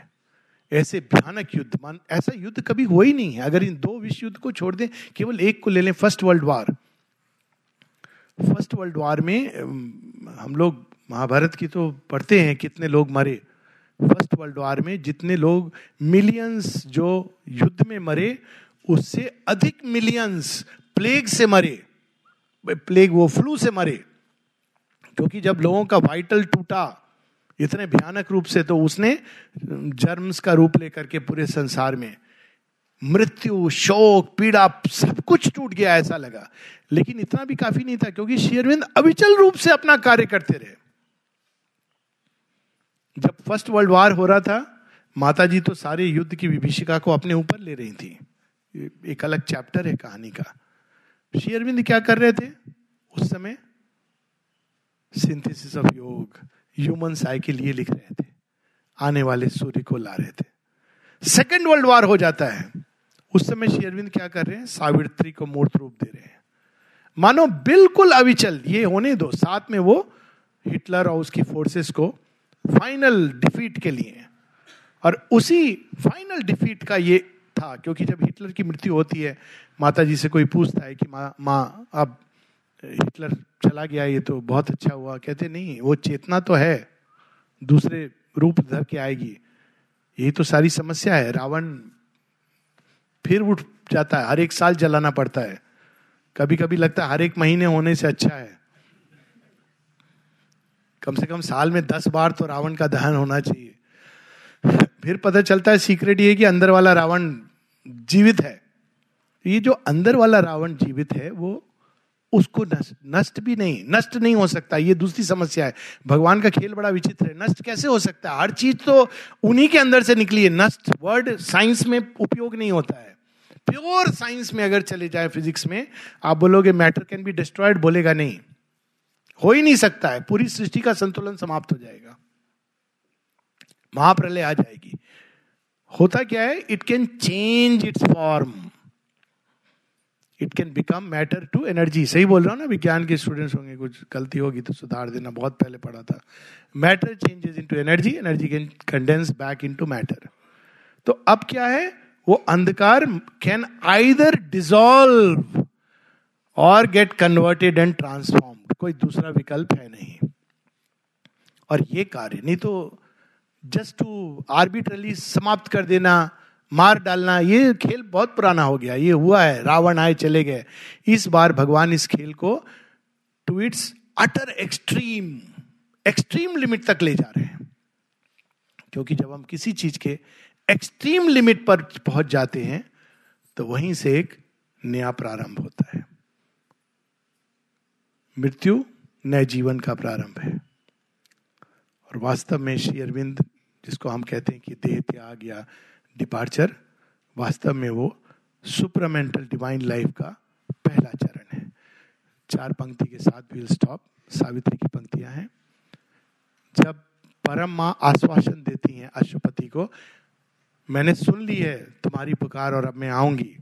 O strong forerunner I word heard thy cry one shall descend and break the iron law change nature doom by the lone spirit's power और उसके एंड में आता है a seed shall be sown in death tremendous hour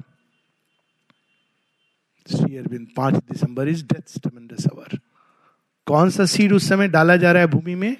A branch of heaven transplant to human soil nature shall overleap her mortal step wait shall be changed by an unchanging will अगर हमारे पास दस minute हैं, अगर किसी के पास कोई प्रश्न है ये केवल एक बैकग्राउंड इस योग की एक बहुत विस्तृत भूमि, इसका पृष्ठभूमि, भविष्य, इस योग का लक्ष्य और पृष्ठभूमि इसलिए आवश्यक है क्योंकि हम सब वास्तव में इस योग में तब से जुड़े हैं जब से सृष्टि का संकल्प लिया गया है। माता जी कहती हैं कि all of you you had taken the plunge बहुत सचेतन रूप से हम लोग इसमें आए थे। लेकिन धीरे धीरे वही जैसे जैसे मन आया इधर उधर भटक गए। लेकिन एक समय आता है जब हम सचेत हो होने लगते हैं और हमको लगता है यही करने योग्य काम है।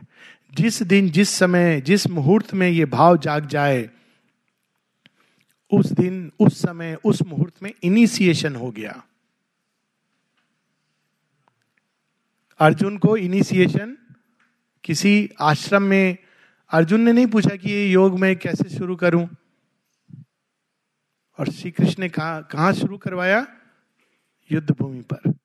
जिस दिन, जिस समय, जिस मुहूर्त, ये भाव जाग जाए। इस भाव को श्री अरविंद कहते हैं कॉल फॉर द योगा कोई ज़रूरी नहीं कि पांडिचेरी में जाके हमने माथा टेका, तब ये भाव जागे। हो सकता है जन्म से हमारे अंदर ये भाव हो कि ये सृष्टि भाव कई रूप ले सकता है। सुंदर होनी चाहिए, दिव्य होनी चाहिए। पहले भाव अस्पष्ट सा होता है, धीरे धीरे धीरे स्पष्ट होता है। जैसे एक चित्रकार बनाता है तो शुरू में स्पष्ट नहीं होता है कि क्या बना रहा है।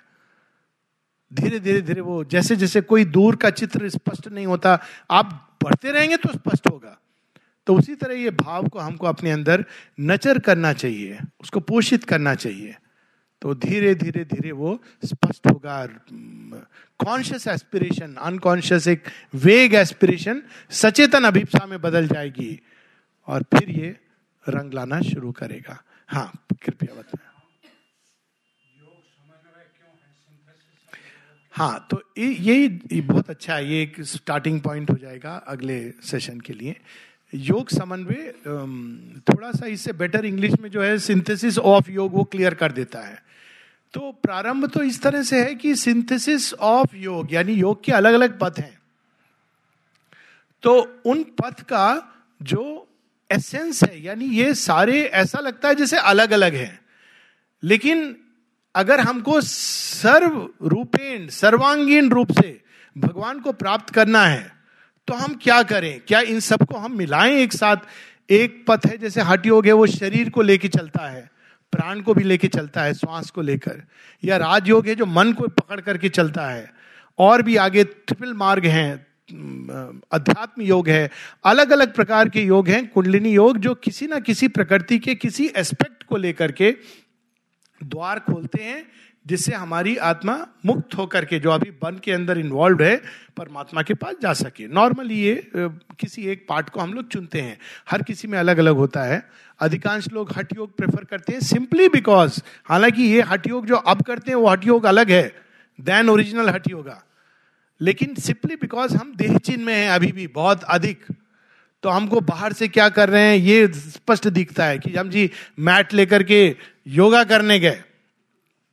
लेकिन जैसे जैसे हम सूक्ष्म भूमि पर प्रवेश करते हैं, वैसे वैसे योग का पथ भी हम सूक्ष्म, जो विचारों में कॉन्शियस हो जाता है, जो भावनाओं में कॉन्शियस हो जाता है, वो फिर ट्रिपल पाथ की तरफ़, ज्ञान योग, भक्ति योग, जो अपने संकल्प के प्रति सचेत होने लगता है, कर्म योग तो इस प्रकार से अन्य पथ हैं, जो उस एक अनंत की ओर ले जा रहे हैं। और अगर इस जीवन से एस्केप ही अगर लक्ष्य है तो इसमें से किसी एक पथ को चुन लेना चाहिए। अगर आपको इस मैजिक सर्किल से बाहर निकलना है, मान लीजिए इस कमरे से बाहर निकलना है, एक दरवाज़ा इधर, एक इधर है, दो चार और मान लीजिए बन जाए तो आप ये, मैं इस दरवाजे से जाऊँगा, अरे जो आपके करीब है, आप उसमें से निकल जाओ। क्या फ़र्क पड़ता है? लेकिन चूँकि इस योग का लक्ष्य एस्केप फ्रॉम लाइफ नहीं है, बल्कि पूरे जीवन को योग में बनाना है इसलिए हर भाग को खोलना है। पहली चीज़ ये, खोलना किस लिए? इसलिए नहीं कि आत्मा उससे एस्केप करे। इसलिए खोलना है कि आत्मा आवाहन कर सके उस परमा माँ की शक्ति का और वो एक एक भाग में उतर कर उसको रूपांतरित कर सके।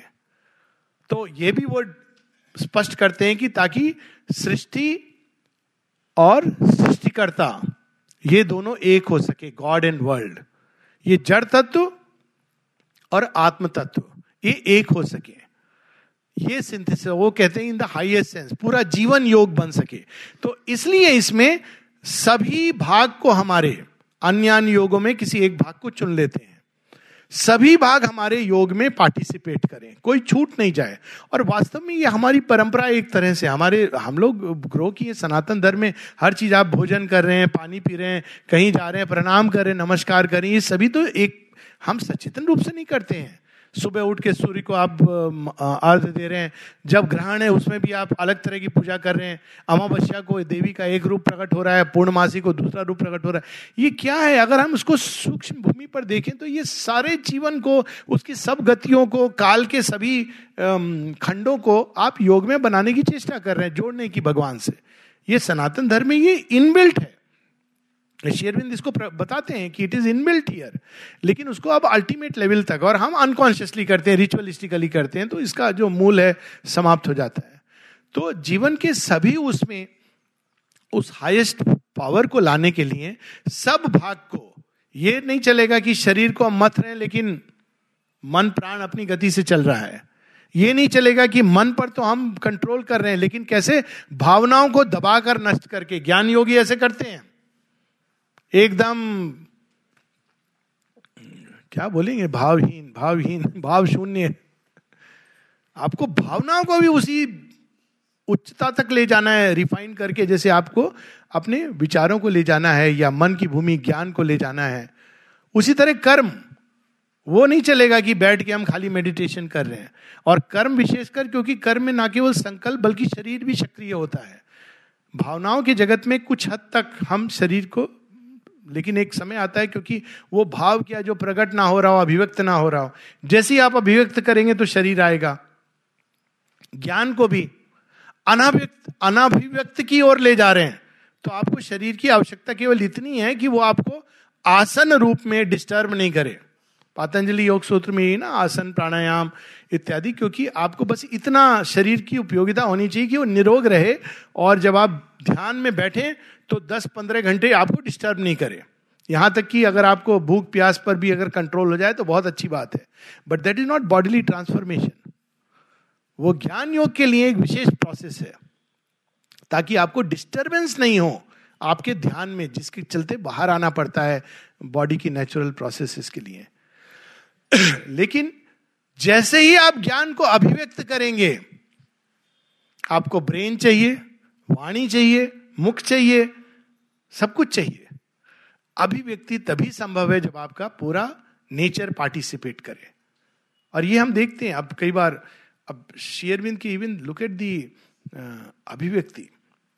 कई एक्सपीरियंस है, ब्रह्म पर ब्रह्म और भी योगियों ने ब्रह्म में भी डुबकी लगाई है, इसमें कोई दो राय नहीं है।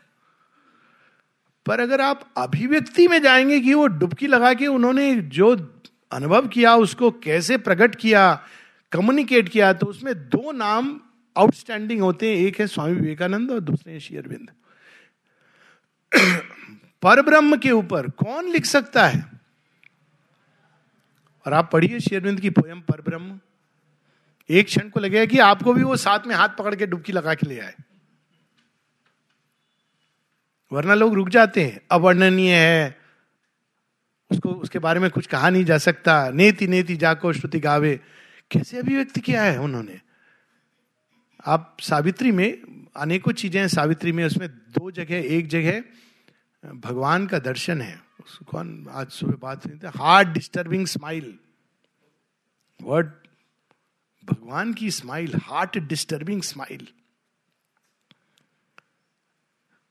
और दूसरी जगह परमा माँ का वर्णन है।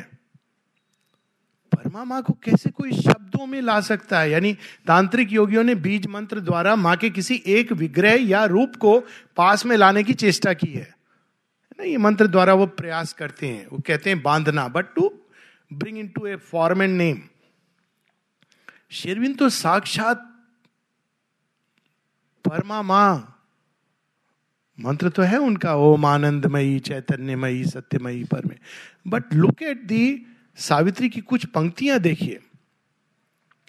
अब उनको यह बताना है कि वो ऐसा आनंद है जो सब चीज़ों के अतिरेक है, ऐसा ज्ञान है जो सब चीज़ों के परे कैसे अभिव्यक्त करते हैं? The light that leans from the unrealised vast जहाँ कोई पहुँचा नहीं कभी। The joy that beckons from the impossible the might of all that never yet came down just look at these three lines. At the head, she stands of birth and toil and fate. सबसे ऊपर है। दस महाविद्या the highest but साथ में alone her hands can change time's dragon base निश्चेतना में भी वही काल की गति को घुमा सकती हैं। Hers is the mystery, the night conceals. रात में कौन छिपा हुआ है? वही छिपी है। The spirit's alchemist energy is hers तो ये अभिव्यक्ति, और ये अभिव्यक्ति भी केवल ये नहीं कि शब्दों के हिसाब, उस शक्ति को उन्होंने अभिव्यक्त किया। ये तो वाणी एक एक माध्यम है। वाणी एक मूर्त, बहुत सरल है। हम लोगों को कनेक्ट करना वाणी के माध्यम से। अनेकों रूप में कला है, विज्ञान है, दैनिक जीवन है, मानवीय संबंध है। सब कुछ भोजन है, खाना बॉडी ऑर्गन्स के फ़ंक्शंस हैं। उन सब के अंदर दिव्य की अभिव्यक्ति। इसलिए इस योग में सारे दरवाजे खोल करके भगवान की ओरिजिनल शक्ति का आवाहन। सुनने में बहुत आसान लगता है, लेकिन ये सब तैयार नहीं है। इट्स लाइक सेइंग सूर्य को अर्ध तो हम सब चढ़ाते हैं। कितना अच्छा हो सूर्य यहाँ स्थापित हो जाए, कोई कहेगा, मूर्खतापूर्ण बात, धरती नहीं बचेगी। सच बात है। लेकिन शेरविंद उस सूर्य को यहाँ लाना चाह रहे हैं। क्यों? ना केवल लाना चाह रहे हैं, उसको एस्टेब्लिश कर रहे हैं। क्यों? क्योंकि वही सब चीज़ों का रेडिकल हल है। अगर कोई निर्णायक उसका समाधान हम ढूंढना चाहते हैं, यहाँ से उस जगह चले जाना एक दिव्य क्षेत्र में, ये एक व्यक्ति, दो व्यक्ति कुछ लोगों के लिए समाधान हो सकता है। लेकिन जो छूट गए, वो तो रह गए ना, वो तो फिर उसी समस्या में जी रहे हैं। लेकिन वो स्थान की हवा, उस स्थान का सौंदर्य उसका तेज, उसका प्रताप, उसका आनंद, उसको यहाँ लाकर स्थापित करना, ये तो फिर करने योग्य कर्म है। और इसीलिए ये योग समन्वय स्टार्ट इस सेंस में है कि सभी योगों का जो एसेंस है तो शेयरबिंद ये स्पष्ट करते हैं कि ये ऐसा नहीं है कि हम थोड़े समय हट योग करें, थोड़ा राजयोग करें, थोड़ा हम ट्रिपल मार्ग को करें थोड़ा तंत्र, साधना तंत्र भी एक योग है जिसको अक्सर ट्रेडिशनली वेदांतिन उसको थोड़ा साइड करके देखते हैं, क्योंकि एंजॉयमेंट तंत्र में तो भुक्ति इसकी बात है। तो एंजॉयमेंट तो पावर और एंजॉयमेंट को तो छोड़ना चाहिए, लेकिन शेरविंद के योग में ये सब चीज़ अपनी दिव्य रूप को प्राप्त कर सकती है। वो तो बात करते हैं इसकी। चार सिंथिस योग में बताते हैं कि चार योग के चरण हम कह सकते हैं। और एक प्रकार से मिनी स्टेप्स या लक्ष्य, शुद्धि सबसे पहली चीज़ है। बेस मेटल आयरन जो ये मिक्स्ड है, इसके अंदर बहुत सारी चीज़ें, जो ये गोल्ड है, हमारे अंदर में गोल्ड के कण हैं, वो मिक्स्ड है, उसकी शुद्धि एक लंबा टाइम लगता है। उसमें सारी प्रोसेस है, जल से उसको धोना सीविंग करना, वो सूप में डाल करके, फिर उसको अग्नि को दिखाना, ये सब इस योग में यही प्रोसेस होती हैं, कोई डिफरेंट नहीं होती हैं। स्वर्णकार है, यही करता है हम हम सबके अंदर। शुद्धि। शुद्धि के बाद क्या आती है? मुक्ति। अब आप अपने ओरिजिनल रूप को पा लेते हो। वही मुक्ति है। जब आप जान जाते हो कि, हम जान जाते हैं कि हम तो वो हैं। कौन है? माता जी के संतान है। फिर भय कैसा, शोक कैसा? ये केवल एक मेंटल नॉलेज इंटेलेक्चुअल नॉलेज नहीं। जब हमारे अंदर एक बिल्कुल एक रियलाइज़ चीज़ हो जाती है, सत्य हो जाती है जीवन का। तो अगर मृत्यु सामने दिखाई देगी तो क्या हम कहेंगे, अरे, कौन है तू? मृत्यु? अच्छा अच्छा ओके। क्या करने आया है? आपका टाइम भाई, मेरा टाइम नहीं होगा। मेरे टाइम का तुम निर्धारित नहीं करोगे। शरीर का अभी अगर नहीं दिया गया है, लेकिन मैं तो ये सब उनको ऑफ़र कर रहा हूँ। देखो, पूछ के आओ। आपका, हमारे पास कोई लेना देना नहीं है। माता जी डिसाइड करेंगी, वो आएँगी।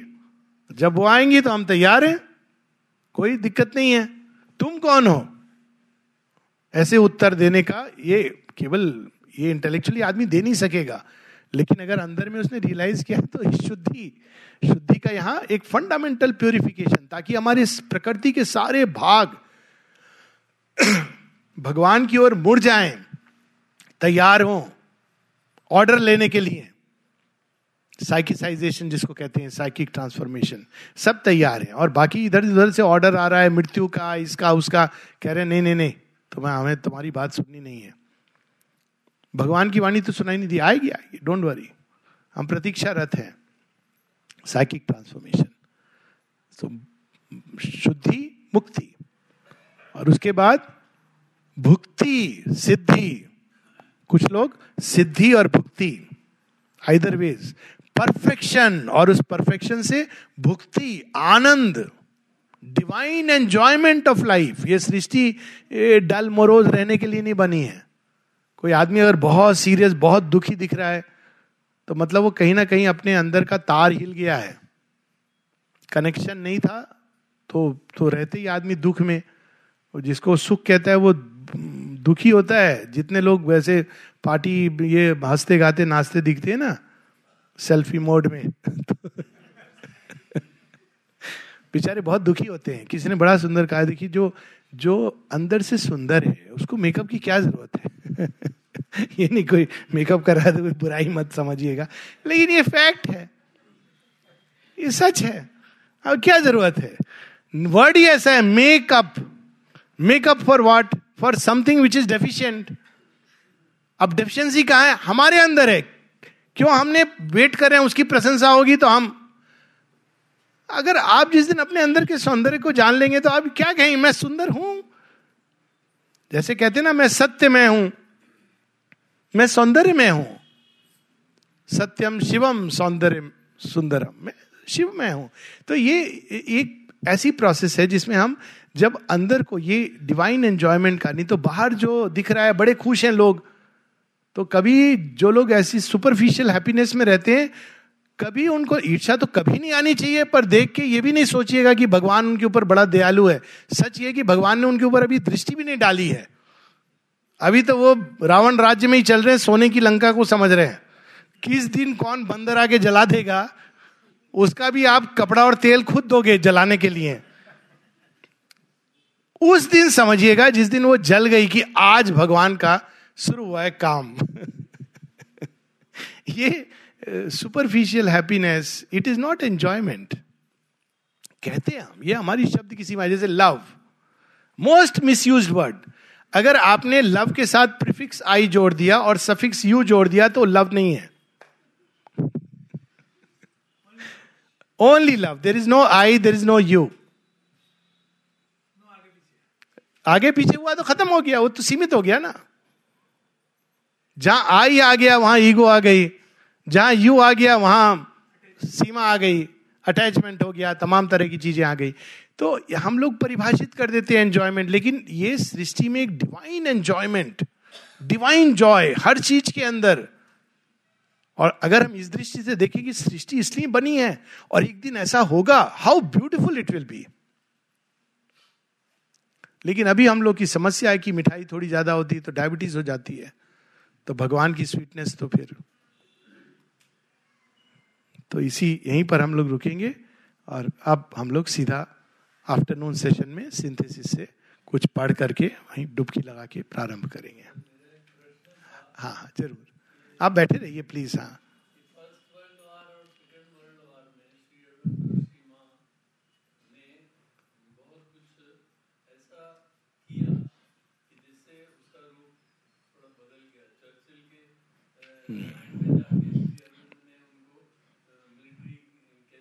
Mm-hmm.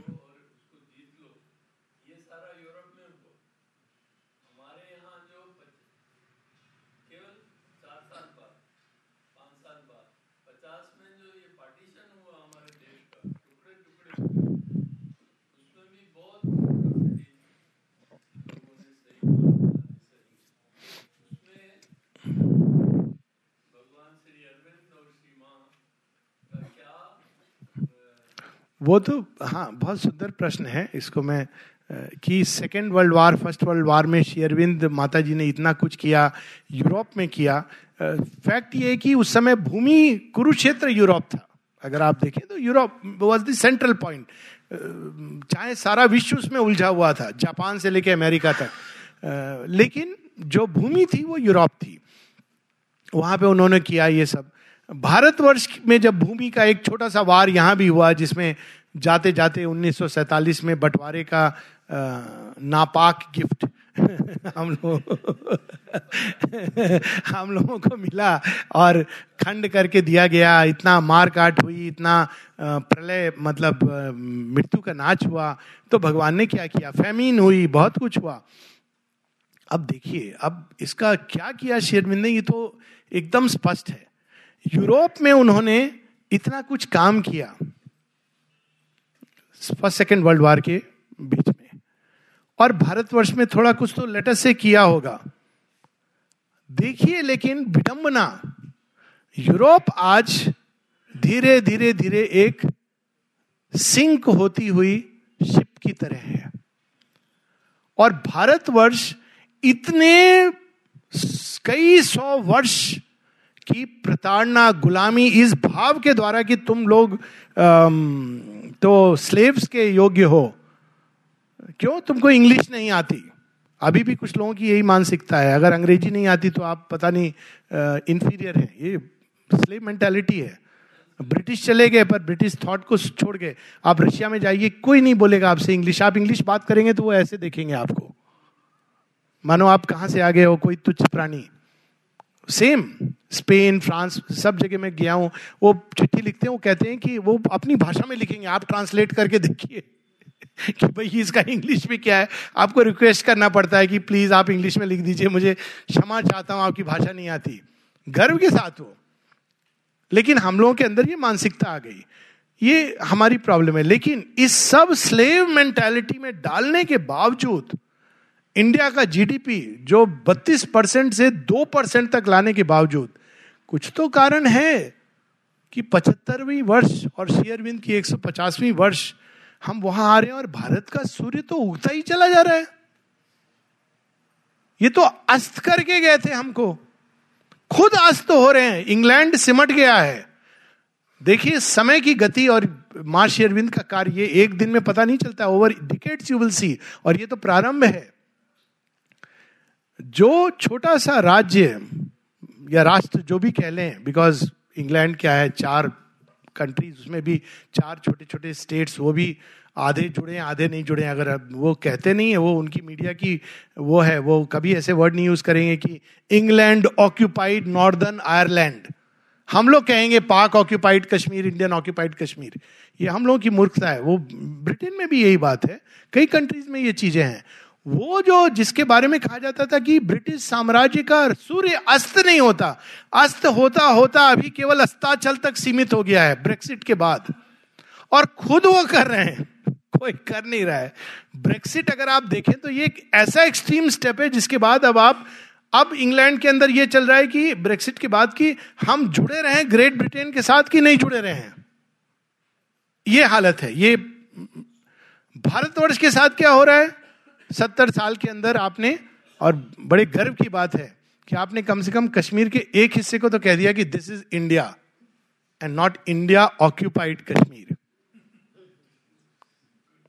सत्तर साल के बाद आप सिर उठा के एंड मैं बता रहा हूँ, पूरे विश्व में मैंने ट्रैवल किया है, और कई लोगों से मेरे ये चीज़ में same we are on the same page अब जब आप जाते हैं विश्व में, आप इंडियन पासपोर्ट दिखाते हैं you feel happy and proud आप एक ऐसे देश से जा रहे हैं जहाँ मंगल ग्रह पे लोग चले गए हैं। यू डोंट फील कि कोई और लोग भी आपको आदर देते हैं। पहले केवल इसलिए आदर देते थे अधिक से अधिक थाईलैंड में या कभी अमेरिका की किसी, ओ, आप राम और बुद्ध की भूमि से आ रहे हैं। आदर मिलता था उस तरह का।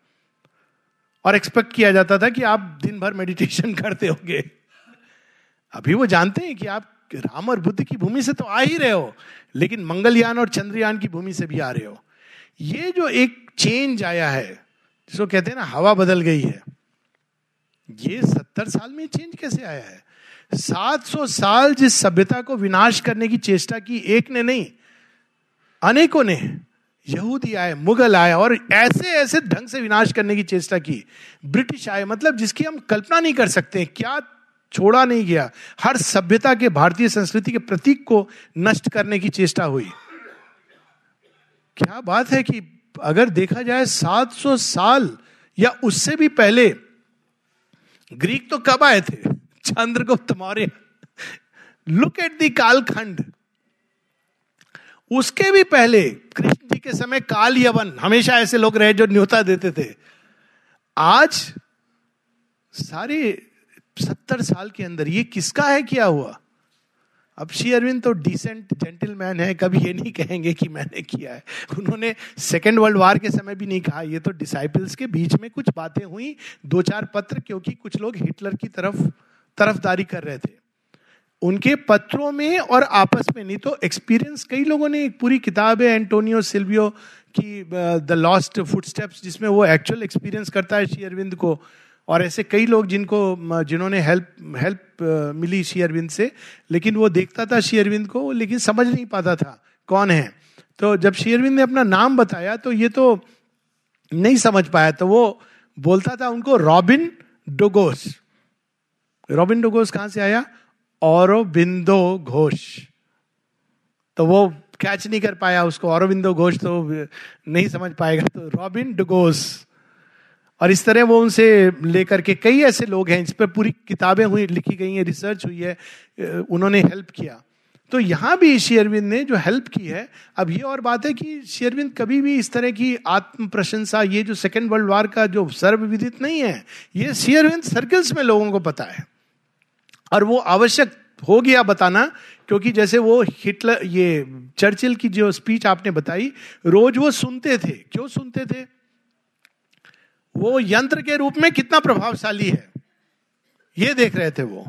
क्योंकि उन्होंने उसको यंत्र बना दिया था। और उनको इससे कोई मतलब नहीं था कि चर्चिल की भारत के बारे में क्या राय है। वो इरेलीवेंट था। उस समय उनको जो काम करवाना था, वो हुआ। जैसे ही वो काम खत्म हो गया, चर्चिल अपनी राय के साथ दफन हो गया। उसके बाद ही वॉज़ फिनिश्ड क्योंकि वो कॉन्शियस इंस्ट्रूमेंट नहीं था। उसको ये तो पता चल, लग रहा था कि मेरे साथ कोई दैवी शक्ति कार्य कर रही है। लेकिन एक सरेंडर्ड इंस्ट्रूमेंट वैसे नहीं था। तो जैसे ही आप देखेंगे सेकेंड वर्ल्ड वार हुआ चर्चिल चला गया, एक गुमनामी के छाए में चला गया। कई लोग हाँ? हाँ he went same with Napoleon he died a very I mean ignoble death तो ये क्योंकि जब आप एक कॉन्शियस इंस्ट्रूमेंट होते हो, वो एक अलग चीज़ है। ये सब उसी तरह से उन्होंने भारतवर्ष के बारे में जो कुछ किया और उस समय उन्होंने शरीर विड्रॉ किया। माता जी ने इसके बारे में बहुत कुछ लिखा इस बांग्लादेश वार में। माता जी के तो संस्मरण है। और एक्सपीरियंसेस है लोगों के जहाँ उन्होंने हर एक सोल्जर के मुख पे माता जी का मुख देखा। 62 वार की बात मैं कर रहा हूँ और फिर बाद में 71 62 वार में माता जी कहती है कि चाइनीज़ वेयर मोर रिसेप्टिव वो पीछे चले गए। आज तक ये मिस्ट्री है कि वो जोरहाट से पीछे क्यों चले गए? और वो इंडियन फोर्सेस को दे रही थी कि युद्ध करो, मैं तुम्हारे साथ हूँ। लेकिन जो हमारी पॉलिटिकल उस समय चीज़ थी एडमिनिस्ट्रेशन उसके अंदर वो विल नहीं थी। सोल्जर्स चाहते थे लड़ना उसमें पिक्चरें बनी हकीकत और ये सब। लेकिन पॉलिटिकल वो तैयार नहीं था। जब तैयार हुआ तो देखिए आप कितने आराम से सब कुछ हो गया। जब पॉलिटिकल विल होती है, भगवान की शक्ति साथ खड़ी है। 71 में माँ ने कहा था go ahead and finish Pakistan take over Pakistan. लेकिन अगेन पॉलिटिकल क्लास जो भी कारण उनके रहे हो, उसमें जाने का कोई पॉइंट नहीं है। पास्ट इज़ पास्ट वो तैयार नहीं थी। बल्कि पीछे आ गई। बार्गेन भी नहीं किया। आप कराची तक चले गए थे, आप बार्गेन तो कर लेते। वो एक कितना अच्छा समय था, आप पाक ऑक्यूपाइड कश्मीर को वापस ले लेते। बार्गेन भी नहीं किया। तिब्बत ऐसे दे दिया। तो ये सब तो ब्लंडर्स हम लोगों ने किए, लेकिन माँ का काम चलता रहा। माँ बताती है उस समय। उस समय के डॉक्यूमेंट्स वैसे ही हैं, और यहाँ तक कहती है कि पाकिस्तान कैसे भारत के साथ एक होगा। ये शायद पता हो कई लोगों को, ना पता हो। माँ कहती है, सेवेंटी वन वार के बाद बाद में जब इंडिया ने नहीं नहीं क्रॉस ओवर किया टेक ओवर करना चाहती थी माँ, और वो कहती है कि India is fighting for truth and must continue to fight till India and Pakistan become one message भेजा था उन्होंने। नहीं सुना। तो उसके बाद माँ कहती है, अब मैं देख रही हूँ कि अब ये दूसरे ढंग से होगा। तो डिसाइपल ने पूछा, कैसे होगा? पाकिस्तान पाँच भागों में खंड हो जाएगा और प्रत्येक खंड भारत के साथ एक कॉन्फेडरेशन बनाएगा। हो रहा है? आप देखिए, शुरू, मैंने शुरुआत हो गई है। बलूचिस्तान, सिंध ऑलरेडी स्टार्टेड बल्तिस्तान, एक पार्ट तो चला आया। पाक ऑक्यूपाइड कश्मीर जिसको कहते हैं गिलगिट बल्तिस्तान।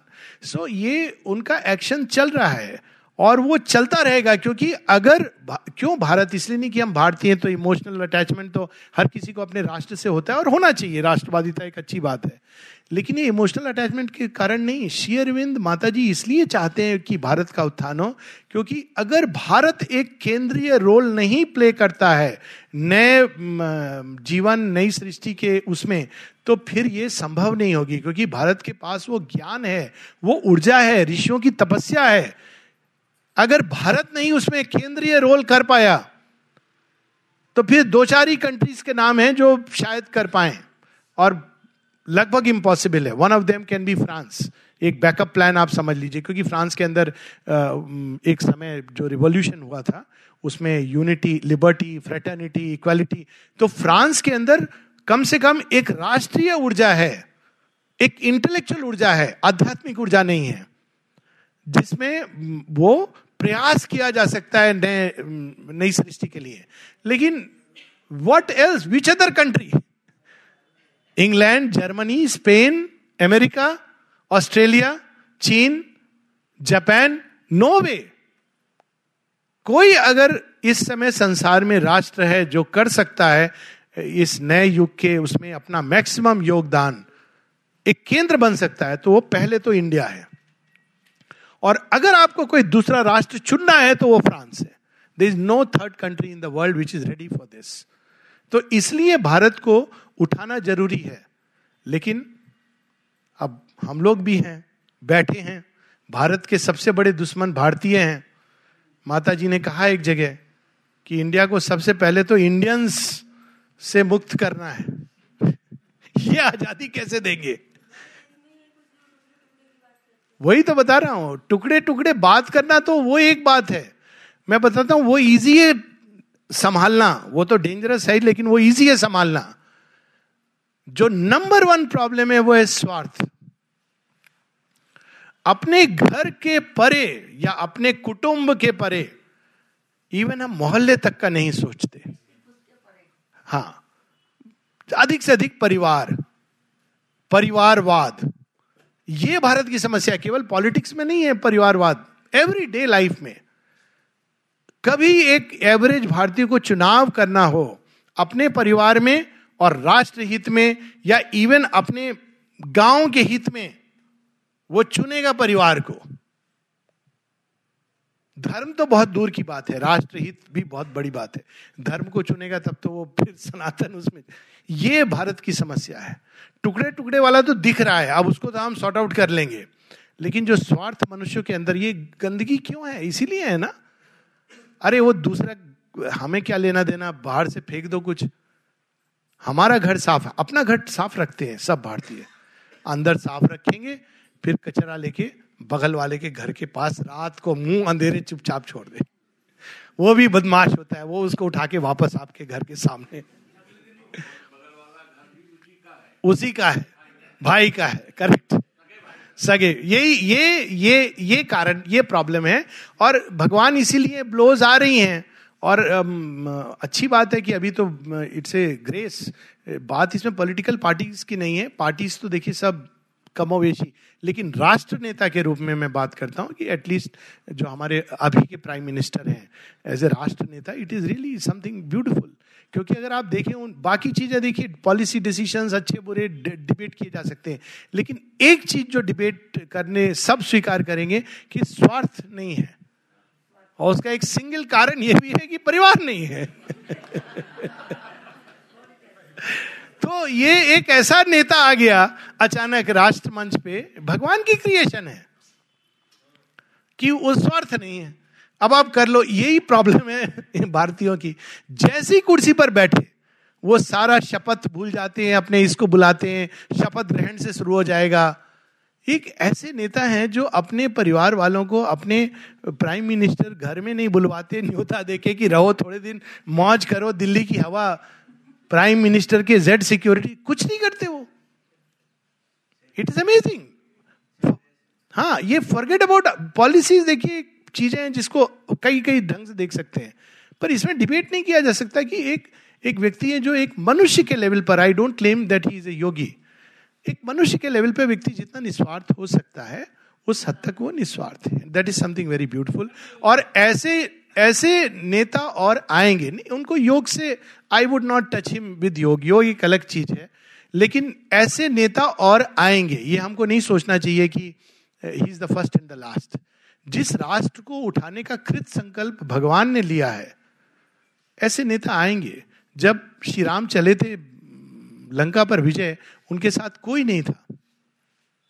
धीरे धीरे जुड़ते जुड़ते बानर सेना और ऐसी जुड़ी कि जब अंगद वहाँ जाते हैं और कहते हैं, राम के शरण तो तुम बहुत दूर की बात है।